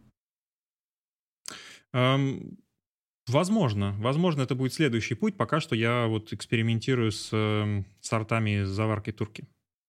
Mm. То есть я понял, что я хочу от помола. В целом я с этим, с этим разобрался для, для турки. Сейчас я вот экспериментирую с сортами на данный момент. Mm. У меня получается сейчас, ну, любимый вообще, если вот я по умолчанию, что я пью, я пью flat white или его аналог. То есть это два эспрессо плюс э, молочка чуть-чуть. Ну, ну эспрессо это ты имеешь в виду в кафе ты пьешь? Ну, или ты эспрессо, делает, ну, или ты эспрессо нажимаешь... Я, я тебе говорю, как он правильно делается. Два эспрессо ага. и чуть молока. Чуть это там уже, в зависимости как от кофейни, они по-своему трактуют Потому, количество. Потому что, как я а... уже успел усвоить, что на самом деле эспрессо можно называть только кофе из, из кофемашины, потому что все остальное ну, это не конечно, совсем эспрессо. Конечно.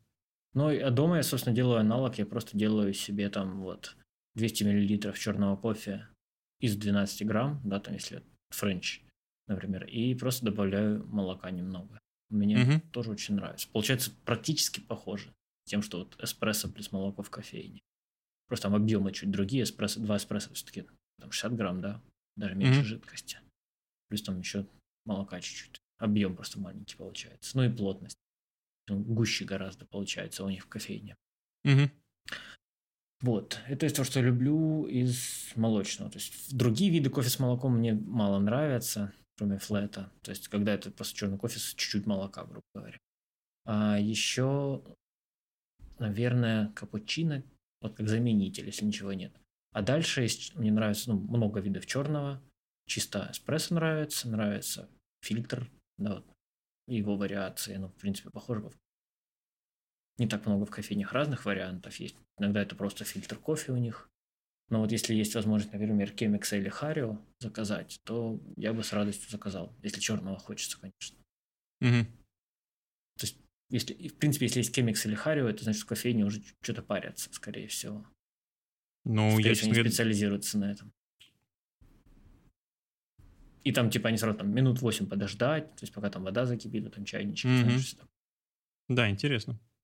Да, ну я, собственно, вот на Кемикс, на чайничек, на все это прям потратил, потратился, чтобы все было. Поэтому иногда. А Кемикс сколько, сколько тебе стоил? Ну, фирменный Кемикс стоит дорого. Я купил на Али какой-то там. А, нет, я даже не на Али, на Озоне, по-моему, заказал там какой-то копеечный рублей за 900. Ну, собственно, mm-hmm. это стеклянная колба. Нафига мне покупать брендовый за, там, за 9 тысяч, если можно купить эту же колбу такой же формы. Единственное, что у нее минус, у нее вот эта вот разметка по миллилитрам, которую ты налил в нее угу. ну, мер, мерность да, этой колбы, это, она там кривая. Я замерил ну, по ты, весам. Ты она просто... кривая, просто. Берешь я, сам новую наносишь. Я просто, я просто делаю поправку на 50 той кривости миллилитров, и все, там на 50 ага. миллилитров она обманывает. Угу. И все. Отлично. То есть фи- фильтры лучше взять фирмовые, потому что все-таки, да, вот гридность, так сказать, гридность бумаги, ее тяжело да. повторить. Заменитель. Да, это, это факт. Да. Это факт, это я а, могу кол... как человек с экспериментальным опытом лабораторных фильтров, могу сказать, что бумажные фильтры хорошие, это не само собой разумеющаяся вещь. Вот, а кап... чайничек, да, тоже надо обязательно с, тон... с тонким носиком, чтобы получалось аккуратно наливать. Из обычного чайника не получится, то есть можно даже не стараться. Если есть чего-то с тонким носиком, то можно использовать. Если нету, то лучше купить, он тоже копеечный, может, тысячу стоит. Угу.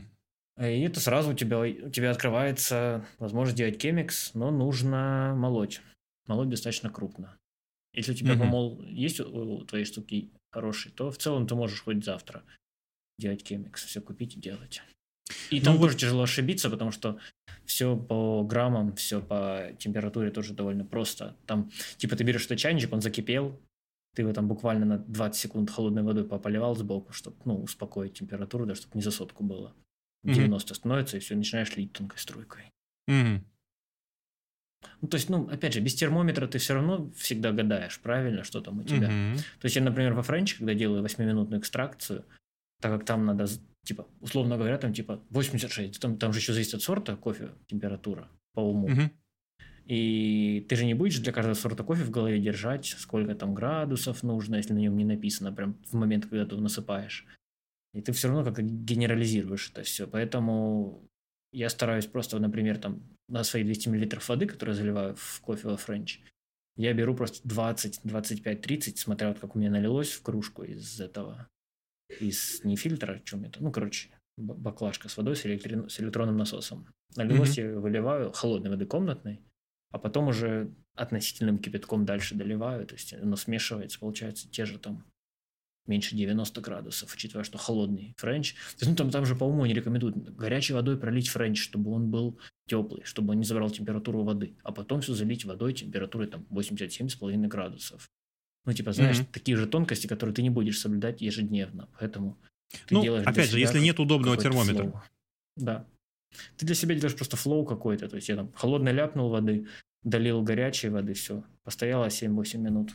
Бывает, завтыкал 12 постоял. Угу. Пришел, разлил все по круж- в кружку, молока долил, готово. И мне кажется, самый главный здесь момент сказать, что даже с такими большими погрешностями разница с обычным растворимым или с приготовленным просто на тяп-ляп каким-то покупным, она все равно огромная. Да. Даже и разница, и разница, вот если ты так готовишь, разница там условного тесте кофе с кофе из магазина тоже, как по мне, огромная.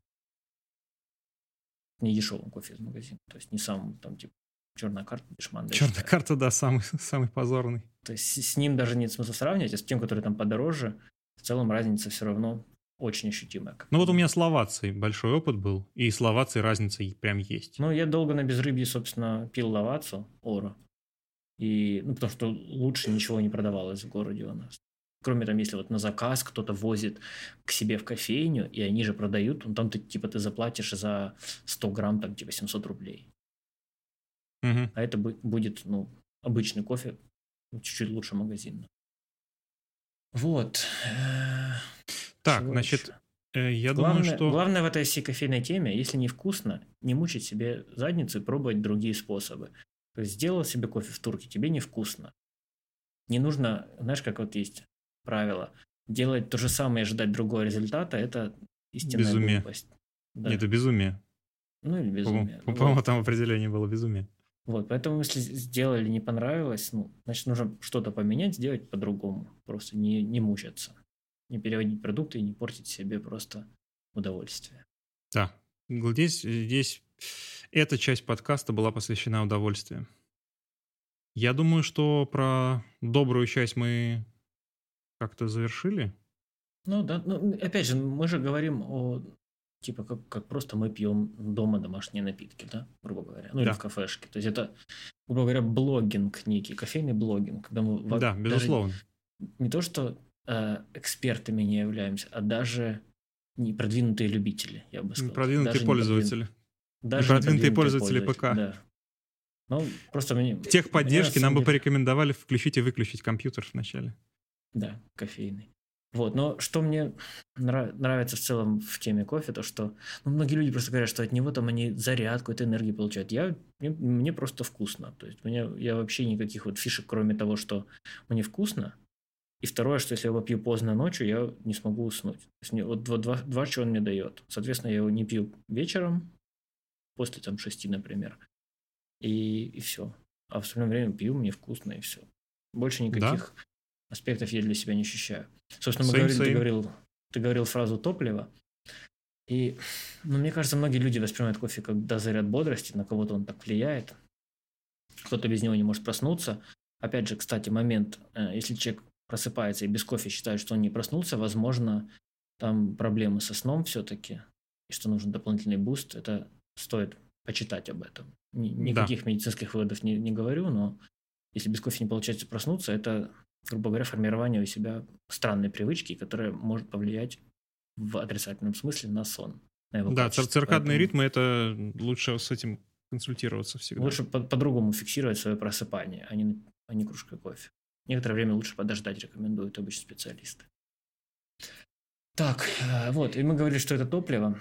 Э, Некоторые люди, да, помимо кофе, пьют для того, чтобы зарядиться, ну, во-первых, чай. Э, Чай, Ну, чай это если- отдельная вообще история, да, чай это отдельная история, но просто стоит помнить, что в нем кофеина не меньше, чем в кофе. а даже И- больше. В зеленом промышленный Да. кофеин добывается из зеленого чая. Вот, поэтому не стоит воспринимать чай как более легкую замену в кофейном плане э, к кофе. Это выпить литр чая и сидеть думать, что ой, я зато кофе не пил, мне нормально. Но, опять же, о том, что перед тренировкой люди говорят, что вот ты попил кофе, тебе будет плохо, а люди при этом чай глушат литрами бывает, ну, в семьях некоторых привычки, и ничего и нормально. Просто привыкаешь, ты так это не воспринимаешь. А наш же мозг, он, ну, есть такая вещь, как психология. И психологически, как мы воспринимаем напиток, тоже сильно влияет на то, на то как он на нас повлияет э, физиологически. Потому что наши ожидания да, эффекта являются частью эффекта. Вот, ну, чай, собственно, много кто пьет. И еще, наверное, можно поговорить о... Что еще часто люди пьют? Ну, наверное, Эн- энергетики. эн- Энергетики. В Ну, нужно- энергетиках... Тут нужно четко разделить э, обычные вот эти газированные энергетики и предтренировочные энергетики спортивные. Потому и что... гази- а- а- алкогольной энергетики, которые вообще ад. Не, ну это, это даже мы не рассматриваем. Все-таки, я думаю, у нас не настолько аудитория несознательна. Кроме тебя. И каждый сейчас подумал, что я его имею в виду. И все такие, о, кто? Как вы узнали? Да, да, да, да. Ам, газированные энергетики это прям очень плохо.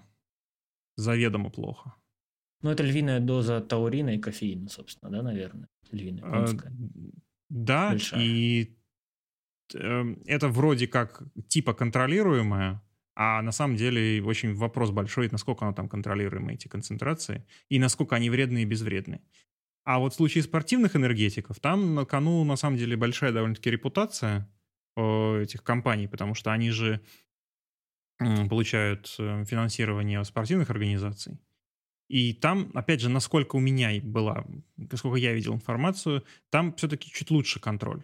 Более того, там довольно строгий контроль, то есть некоторые энергетики даже по, на самом деле, глупым причинам, они были запрещены их продажи, в частности, в США э, это были случаи. Э, Например, сейчас энергетики на основе экстракта, экстракта герани, они запрещены. Хотя, собственно, он, в нем ничего более вредного, чем в кофеиновых, в нем нет. Там просто был несчастный случай, где была превышена, у- случайно превышена доза в несколько десятков раз, человек погиб, э, там, испытывая физические нагрузки. Но вот комиссии ей было неинтересно, они просто запретили. Ну, с, энерги- с такими штуками, так это уже идет, наверное, больше ближе к лекарственному препарату, потому что ты уже покупаешь это как не бытовое, не кухонное, знаешь, блюдо, грубо говоря, не как яйца в магазине купить. Тут я бы сказал, что, во-первых, ну, ты сказал, что их, спор- их спонсируют спортивные организации. Я всегда думал, что наоборот, что они являются спонсорами спортивных организаций. Потому Ну что да, я неправильно они- выразился, они, да. Они производят продукт, его они, они завязаны друг на друга. многие популярные бренды вообще всего спортпита и всего остального очень активно подделываются, потому что, ну, если тебе кусок мяса тяжело подделать, да, то есть куриный, куриное крыло, например, это Мгм. куриное крыло, ты его отличишь от жабьей ноги, например, то какой-то непонятный порошок, который ты растворяешь в воде со вкусом ароматизатора, Ежевики? который, да, который можно купить где угодно, что это за порошок, какие в нем дозировки, что в нем содержится, ты не знаешь. И все спортивные э, штуки вот эти, да, вот порошки и все остальное, э, очень часто подделываются. И в них окунаться нужно, ну, прям супер осторожно, разбираясь, изучая вопрос, изучая, как проверить подделку от неподделки, как дозировать и так далее. Поэтому я бы не лез в эту штуку просто. Как, как Ну- ежедневный напиток я бы не лез, если я не, не лезу в спорт высоких достижений и не готов рисковать. Вот так, наверное. На самом деле, как это не забавно, в спорте высоких достижений они как раз вообще мало их пьют, потому что там фармподдержка, она в целом заменяет использование этих энергетиков. Да, ну и- но в, лю- в любительском спорте это достаточно распространено, И те, кто в зал ходят, я думаю, они уже без нас знают, что такое предтрены. Ну, в целом, просто знать, что такое есть. В этом нет ничего особо страшного, но на регулярной основе, как кофе, например, это пить, конечно, не рекомендуется. Да. Вот. Ну и видишь, люди, любители просто очень любят превращать свои любительские тренировки в спорт высоких достижений, когда, ага, сегодня-ка я схвачу побольше, да поставлю рекорд посильнее со штангой. Ничего, что технику мне никто не ставил, и мне там побаливает что-то в спине, ну я возьму и попробую сделать мертвую тягу такого веса, который я никогда даже не пробовал. Ничего страшного. Знаешь, люди Ой, любят... да уж, насмотрелся Поэтому- вот на, на это в зале. Лучше не, не лезть в это все. Вот, что еще? Ну, люди любят еще, наверное, алкоголь некоторые пить во, время работы, вечерком, после работы. Не знаю, во время работы какая там работа будет после этого. Ну, знаю, разное бывает. Глобальный консенсус медицинский, что алкоголь в конечном итоге вреден в любых количествах, считается. То, что там рассказывают, что есть профиты от вина, от чего-то еще. Но это профит из разряда пользы от кваса. Квас – это питательное вещество, ну, там, как и пиво, например. В нем там, в нем там что-то есть. Но эти профиты типа как, ну... На самом деле, на вот тут тоже, это, видимо, тоже очень большая тема, и было бы очень интересно с кем-то поговорить, кто этим занимается. Но насколько я успел погрузиться в вопрос, на самом деле есть несколько школ и направлений по поводу алкоголя. С алкоголем же в чем тонкость? Почему он такой эффект оказывает? Потому что сам организм выделяет э, этиловый спирт в процессе цикла Крепса. Да, И мы сами- за- заме- замена своего этилового спирта этиловым спиртом внешним – это тоже опасная штука, которая является чем-то вроде как, знаешь, когда люди гормоны принимают, их организм перестает эти гормоны вырабатывать. Это И там опасная есть штука. тонкость, э, собственно, по проникновению этилового спирта в клетку, и там идет эм, спор между тем, что лучше ли... эм, э, есть два способа, основных способа приготовления крепких спиртных напитков. Это эм, Дистилляция. Э, да, дистилляция и ректификация. И сейчас используют дистилляцию как более, получение, способ более, получения более чистого спирта. Но на самом деле он для организма он хуже, потому что он проще всасывается в клетку и быстрее оказывает токсический эффект. В случае с э, ре- ректифицированным алкоголем э, он медленнее проникает в клетку, соответственно, медленнее происходит его разложение, и, соответственно, он не дает такого, э, такой резкой волны э, негативного эффекта. Но это тоже отдельная большая тема, интересно было бы ее Ну да, просто люди, э, я просто хотел коснуться, потому что люди любят его употреблять, думая, что он их там как-то радует. Но в целом действие этого вещества является действием вещества депрессанта, то есть он подавляет функции мозга и организма в целом. И обычно депрессанты усугубляют какие-то негативные ощущения человека, да, то есть его негативные, грубо говоря, эмоции. Вот, поэтому, ну, просто что если человек себя чувствует лучше, на самом деле его просто притупило на время. Но он отвлекся. И- Когда чувствуешь Да. себя лучше после алкоголя, лучше сменить род деятельности на время. Тогда нервная система успокоится и пол- получится положительный эффект. Да, короче, эта штука плохая, и как топливо для работы точно не стоит рассматривать. Ну, я думаю, все люди взрослые, Только как Понятно. награда. да, умеют, умеют себя немножко баловать, да, и своим ядом, который каждый для себя выбирает сам. Ну, кстати, можно будет когда-нибудь, да, вот а, обсудить в целом, чего кому нравится по вкусам, типа там сидры, сидры и, и- и другие э, виды брожения, так сказать, но, но, но с Но осторожностью это уже брожение масс какие-то начинаются. Да. Что еще? Ну и не забывать пить воды. Вода тоже мозг, на самом деле, при недостатке воды значительно ниже по эффективности работает при обезвоживании, чем когда с, обезво- с обезвоживанием проблем нет. Поэтому пить нормальную воду, обычную, когда хочется пить. Главное Фильтрованную. правило- Глав... Ну, с фильтрованной, кстати, смотрите внимательный момент, что чем сильнее вода фильтрована, тем меньше в ней микроэлементов. Есть способы, да, типа обратный осмос, когда из нее вообще все высасывается, получается практически дистиллированная вода, а потом она обратно минерализуется. Насколько хорошо она минерализуется, вопрос. Что, что это за минерализация по сравнению с той, которая была природная. Поэтому вот по поводу фильтров я бы не стал сильно, знаешь, чего-то говорить, кроме того, что они есть, и они могут убить полезность из воды. То есть нам нужны минералы из воды для поддержания, да, там, том числе скелетов, всех этих микроэлементов, ги, как эти, кто электричество проводит, ты знаешь. Э, электролитов. Да, электролитов поддержание, но все в воде, там соли, вот эти все, да, там и так далее. Оно все надо. Поэтому главное правило, как избегать обезвоживания пить, когда э, хочется пить. Э, люди часто путают, что им хочется пить с голодом. Тут надо научиться отличать голод и жажду.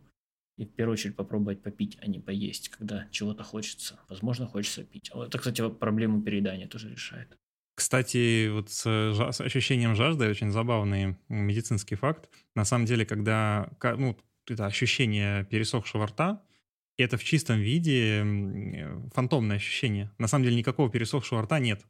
Это организм в мозгу, там есть э, специальные э, рецепторы, которые улавливают концентрацию э, физраствора в жидкости э, кровяной, которая циркулирует по кровеносной системе мозга.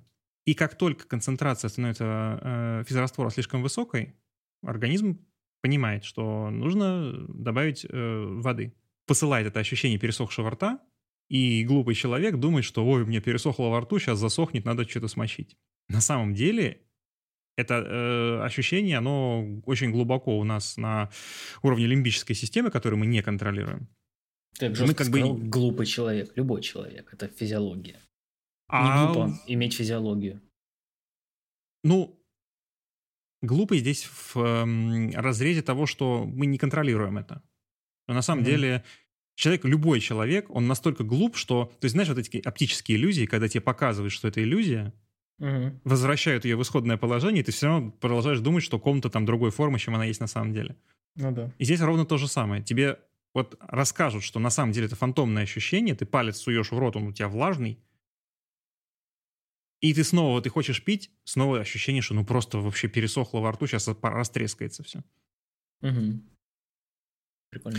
Ну, это мы уже уходим в какие-то дебри. Я думаю, да. с этой темой мы закончили. Да. Я думаю, что... Э... Напишите в комментариях, какой вы любите напиток. И, и если вы любите кофе, то в каком виде приготовления. Мне было бы очень интересно послушать. Особенно, и как быстро у вас пересыхает во рту. Кстати, учитывая, что географию стран, в которых нас слушают, и городов, на самом деле, я думаю, с вариантами напитков, которые люди любят пить во время работы, либо использовать как некое топливо, вариантов на самом деле будет очень много. Если Тебе интересно было бы послушать, с каких стран нас слушают вообще? Да, давай. Если загрузится SoundCloud со статистикой прослушивания. На Ютубе, кстати, мне не очень нравится. Там много кто не зарегистрирован, наверное, и не так хорошо пишется. Нет, SoundCloud, походу, не откроется. Видимо, снова какие-то санкции. Mm. Не, санкции. открывается, открывается. Так, давай будем передавать приветы по всему миру сейчас, да? Так, так. Так, основные наши слушатели. Топ-3 страны – это Российская Федерация, Украина и США. По соотношению практически 60 10-10 по процентам. Вот, так что шлем приветы в эти страны. Ну, прекрасные приятно, страны. Приятно. Кстати, а слушай, а неужели из Казахстана никто не слушает? Слушай, это топ-3 по количеству просто а, прослушиваний. А, понял, понял. У нас там на самом деле Франция. Я просто не могу сейчас увидеть э, географию подробно. Сейчас, секундочку. Пока нужно. Мне очень хочется просто прям красивую открыть статистику. Так. За все время, чтобы не, не упустить чего-нибудь интересного. О, вот, да. Есть красиво. На карте мира прям нарисовано. Так, так. Так, по странам. Давай я почитаю. Давай, наверное, практически ну, все. Ты можешь расшарить экран? А, тогда ты меня не будешь видеть. Ну, ты, в ну, смысле, ну, нет, конечно. не буду шарить экран, потому что слушатели не, не смогут расшарить мой экран. Правильно. Нас слушают э, Россия, Украина, США, Франция, Казахстан, пятый, Германия, Финляндия, Испания, привет, Испания, Турция, особенно сейчас в последнее время растет, я думаю, по известным причинам.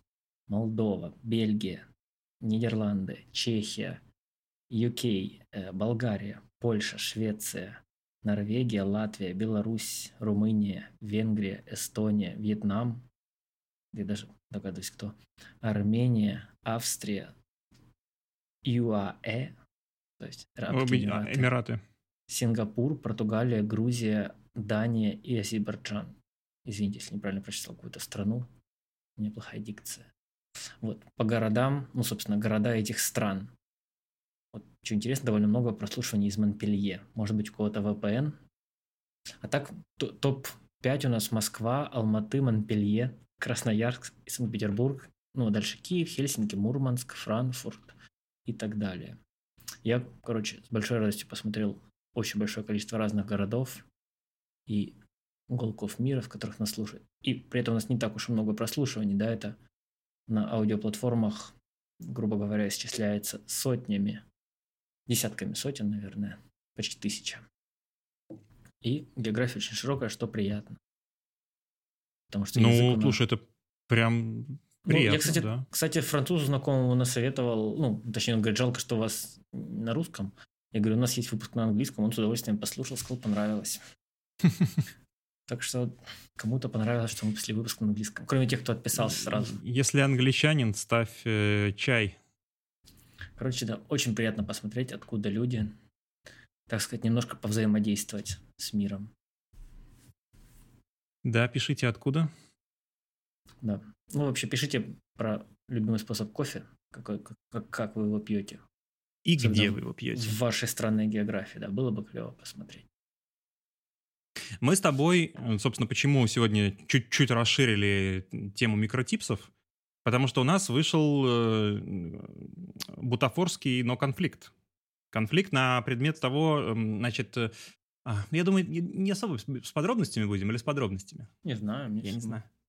А, мы с тобой обсуждали инструменты. Собственно, когда, ну, как... Э, ну, теперь, я вот, кстати, не знаю, Калин Келли, он сейчас монополизировал рынок э, псевдоинтеллектуального создания луков для колористов или еще нет? Не. Потому что он, в общем-то, он, можно сказать, ну, уже в каком-то... Хотя на таке он, году. он же вел, да, по, по Color Science. Не, ну там же, типа, да, они там Митча Богдановича звали по, по Color Science и так далее. То есть не сказать, что прям... А, кстати, Митча Богданович, Богдановича есть выступление в сети? Потому что ну, вот Джошуа он Пайнс, где-то он... Где-то было. Джо... Джошуа Пайнс мое сердечко покорил. Он вообще прям... Я знаю, что Мич из... был у кого-то, но угу. не могу, я не, не помню, чтобы видел. Вот Джошуа Пайнс точно был у э, Дадо Валентика. Угу. Ну вот, и Дадо там улыбку свою на два лица растянул и рассказывал, как здорово все это он применит в своем плагине за 800 долларов. Или сколько он там стоит? Не знаю. Um, это который вот, дизайнер, и... да, у него? Да, да, да, да. Не, ну не 800, по-моему, дешевле.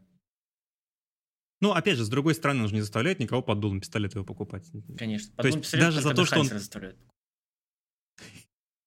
Даже за то, что он позвал просто Джошуа Пайнса, я уже ему очень благодарен.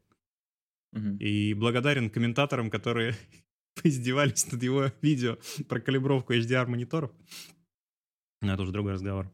Um, сейчас, давай-ка я попробую воспроизвести.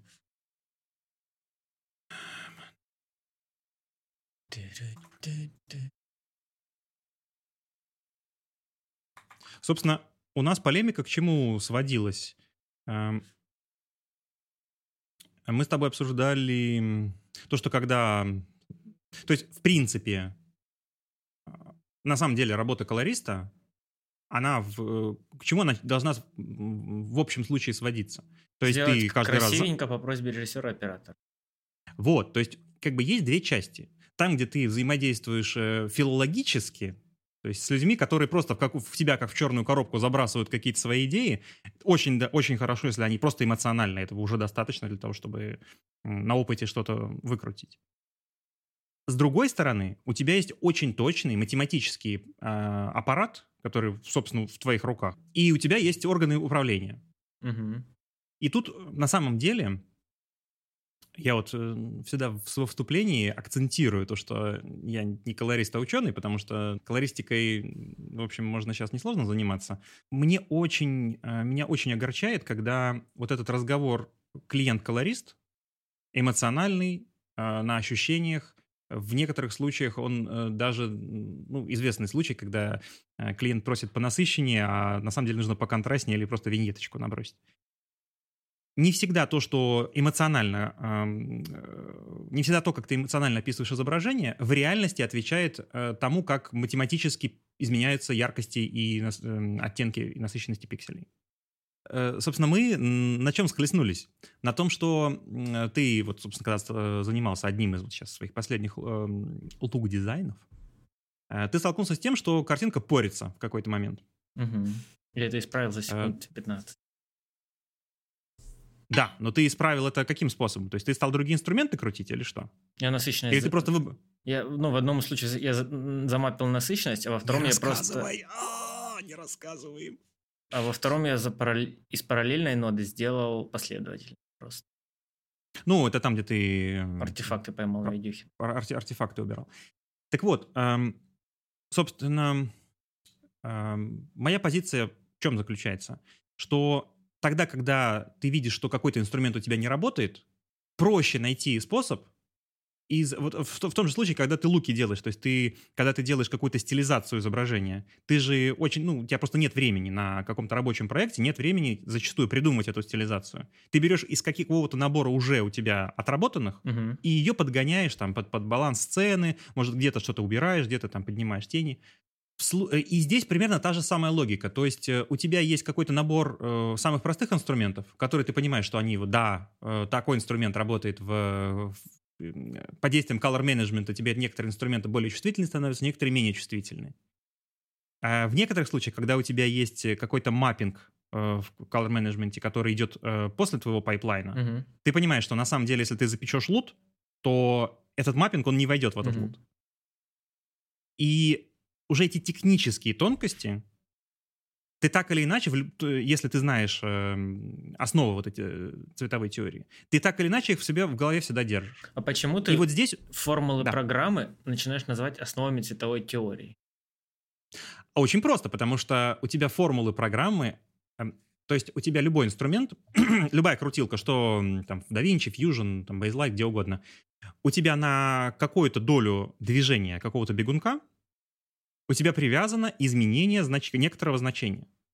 И изменение некоторого значения, оно идет вдоль какой-то оси, и эта ось выбрана чаще всего не случайно. Она выбрана, исходя из той цветовой модели, в которой, соответственно, идет работа э, в этой программе. Ну, смотри, например, есть две крутилки на панели. Saturation и Color mm-hmm. Boost. Мы mm-hmm. все знаем, что Saturation, грубо говоря, увеличивает насыщенность так, что у тебя насыщенность становится насыщеннее, менее насыщенная не так сильно становится насыщенным. Color Boost, он пытается поднять насыщенность сначала менее насыщенных, а более насыщенные не так быстро поднимает насыщенность. Это прямо по ощущениям докрутишь и видишь, как это меняется. Понятное дело, что оно выражено формами. Но нафига мне эту формулу знать, если я могу просто понимать, что делает крутилка, и ее покрутить. То есть я понимаю на, на уровне визуальном, что это даст такой эффект, это даст такой. в зависимости от этого покрутить нужную крутилку. Зачем мне формулу в голове держать?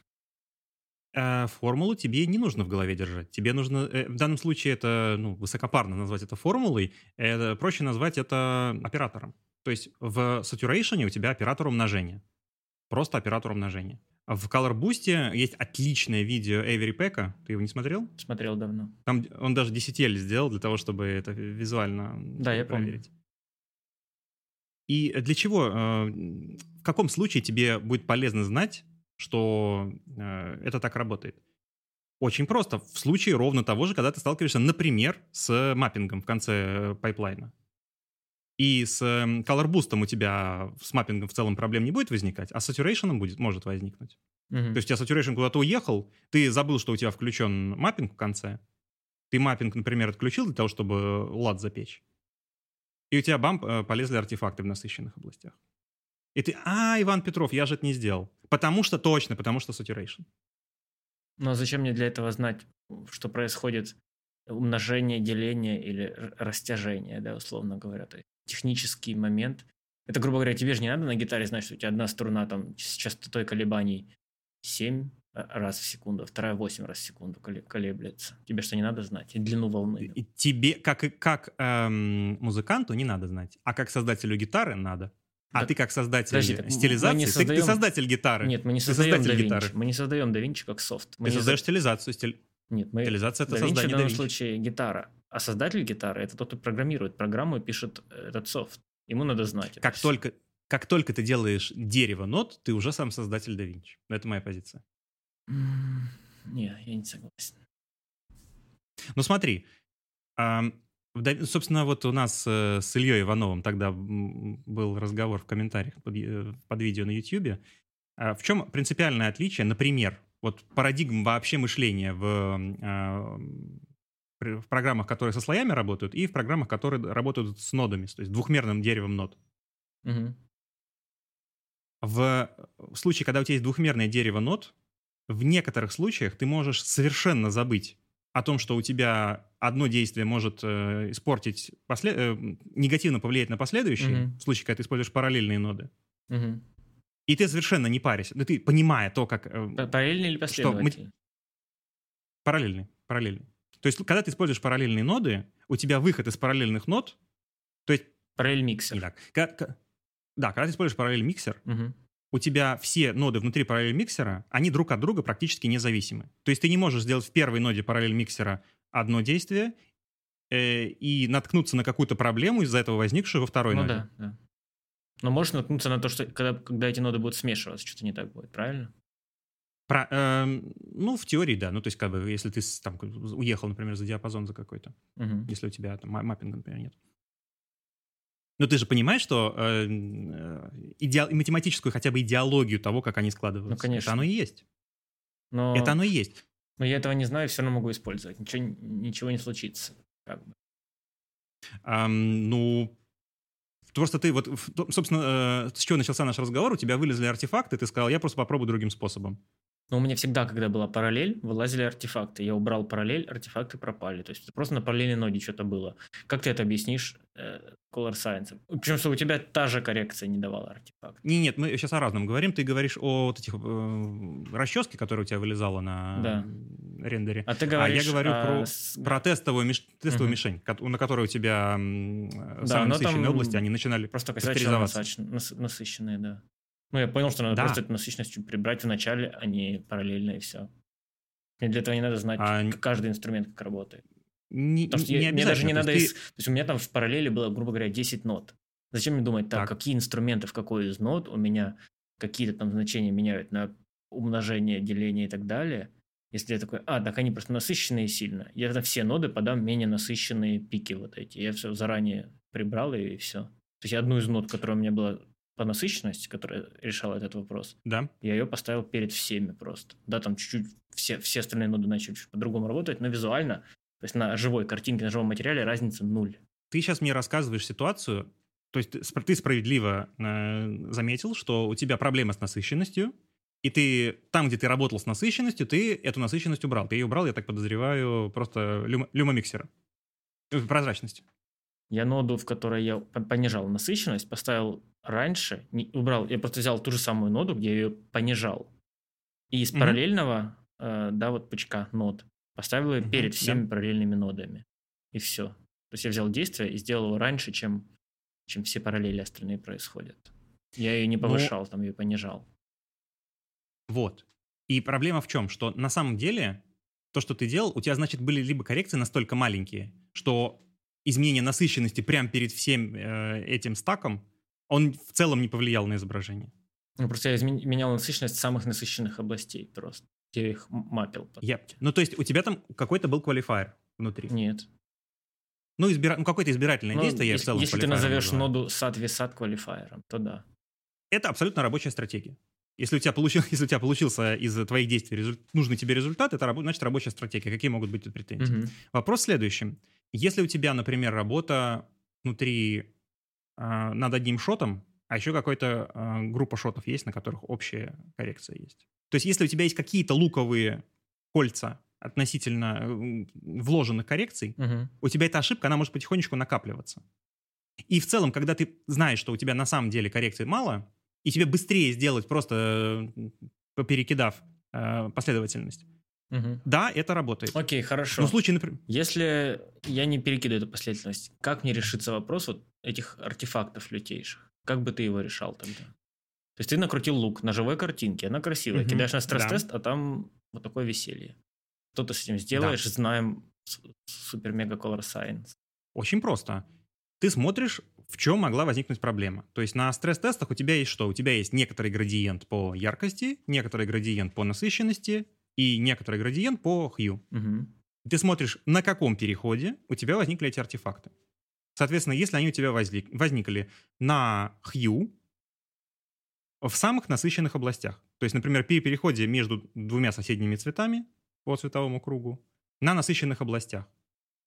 Что ты можешь сделать? Ты можешь, соответственно, либо подобрать насыщенность в этой области,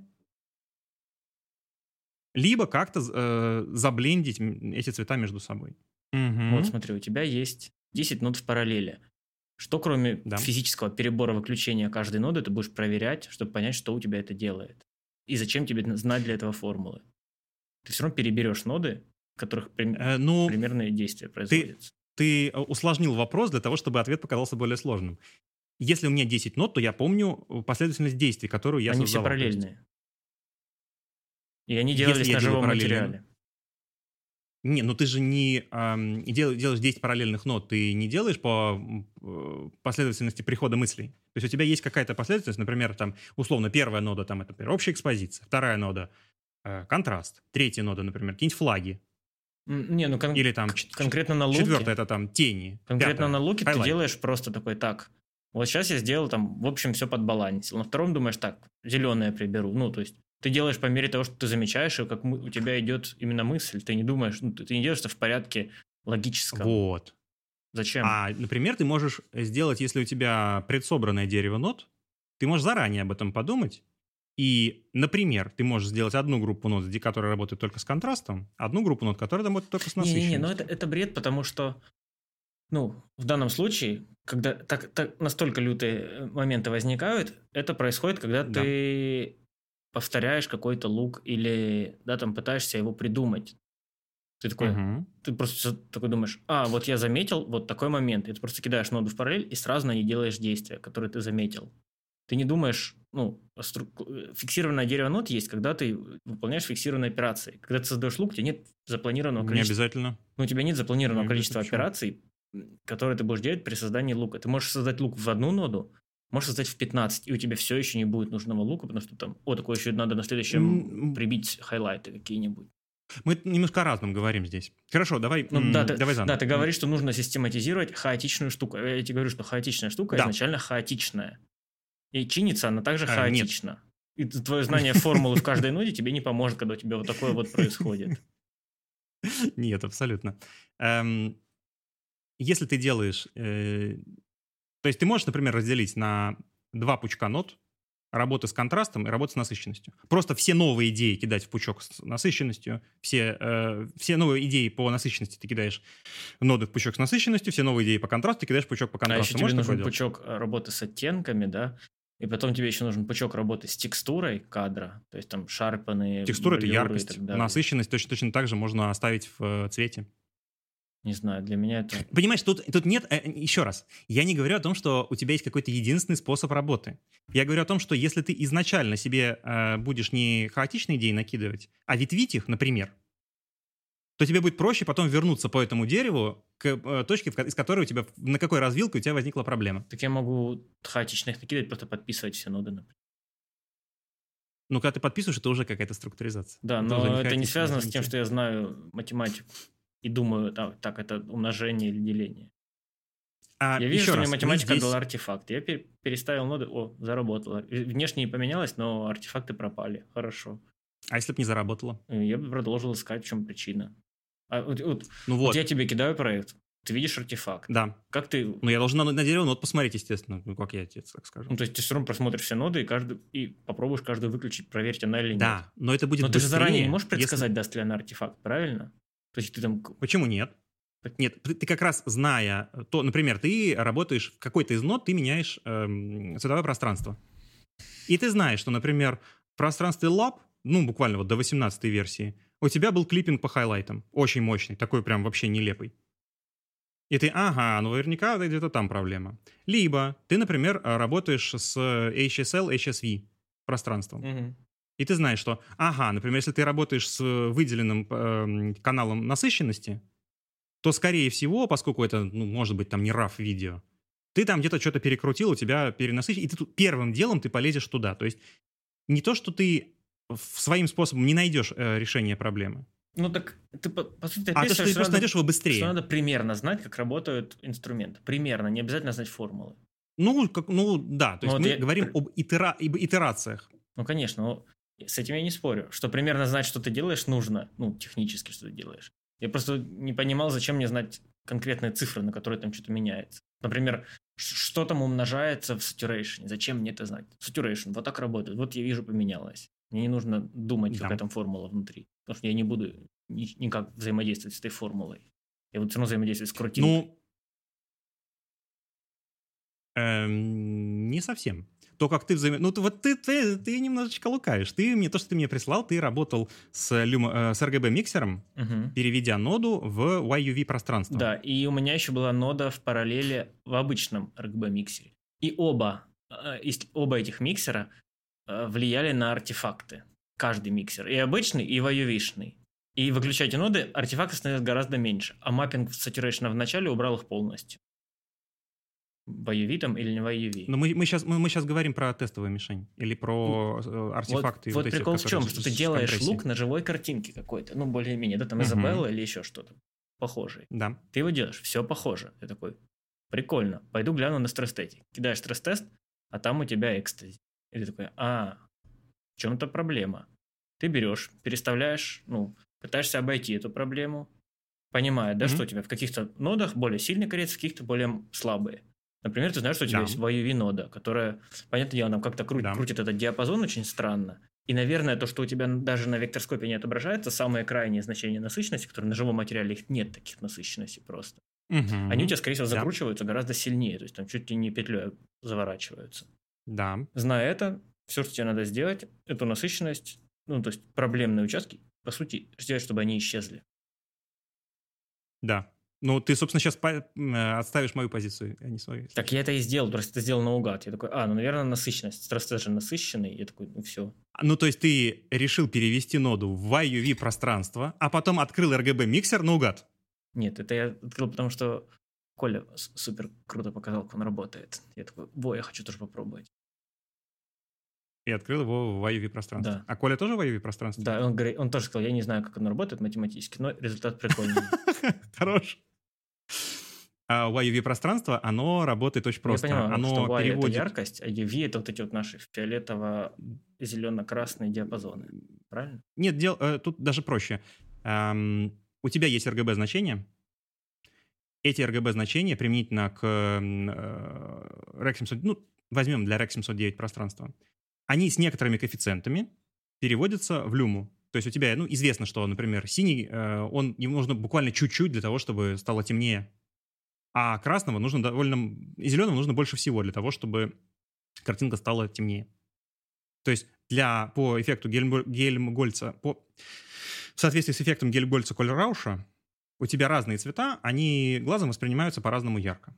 Исходя из этого, взяты некоторые коэффициенты для того, чтобы из RGB, из картинки, представленной в RGB, сделать черно-белую. Мгм.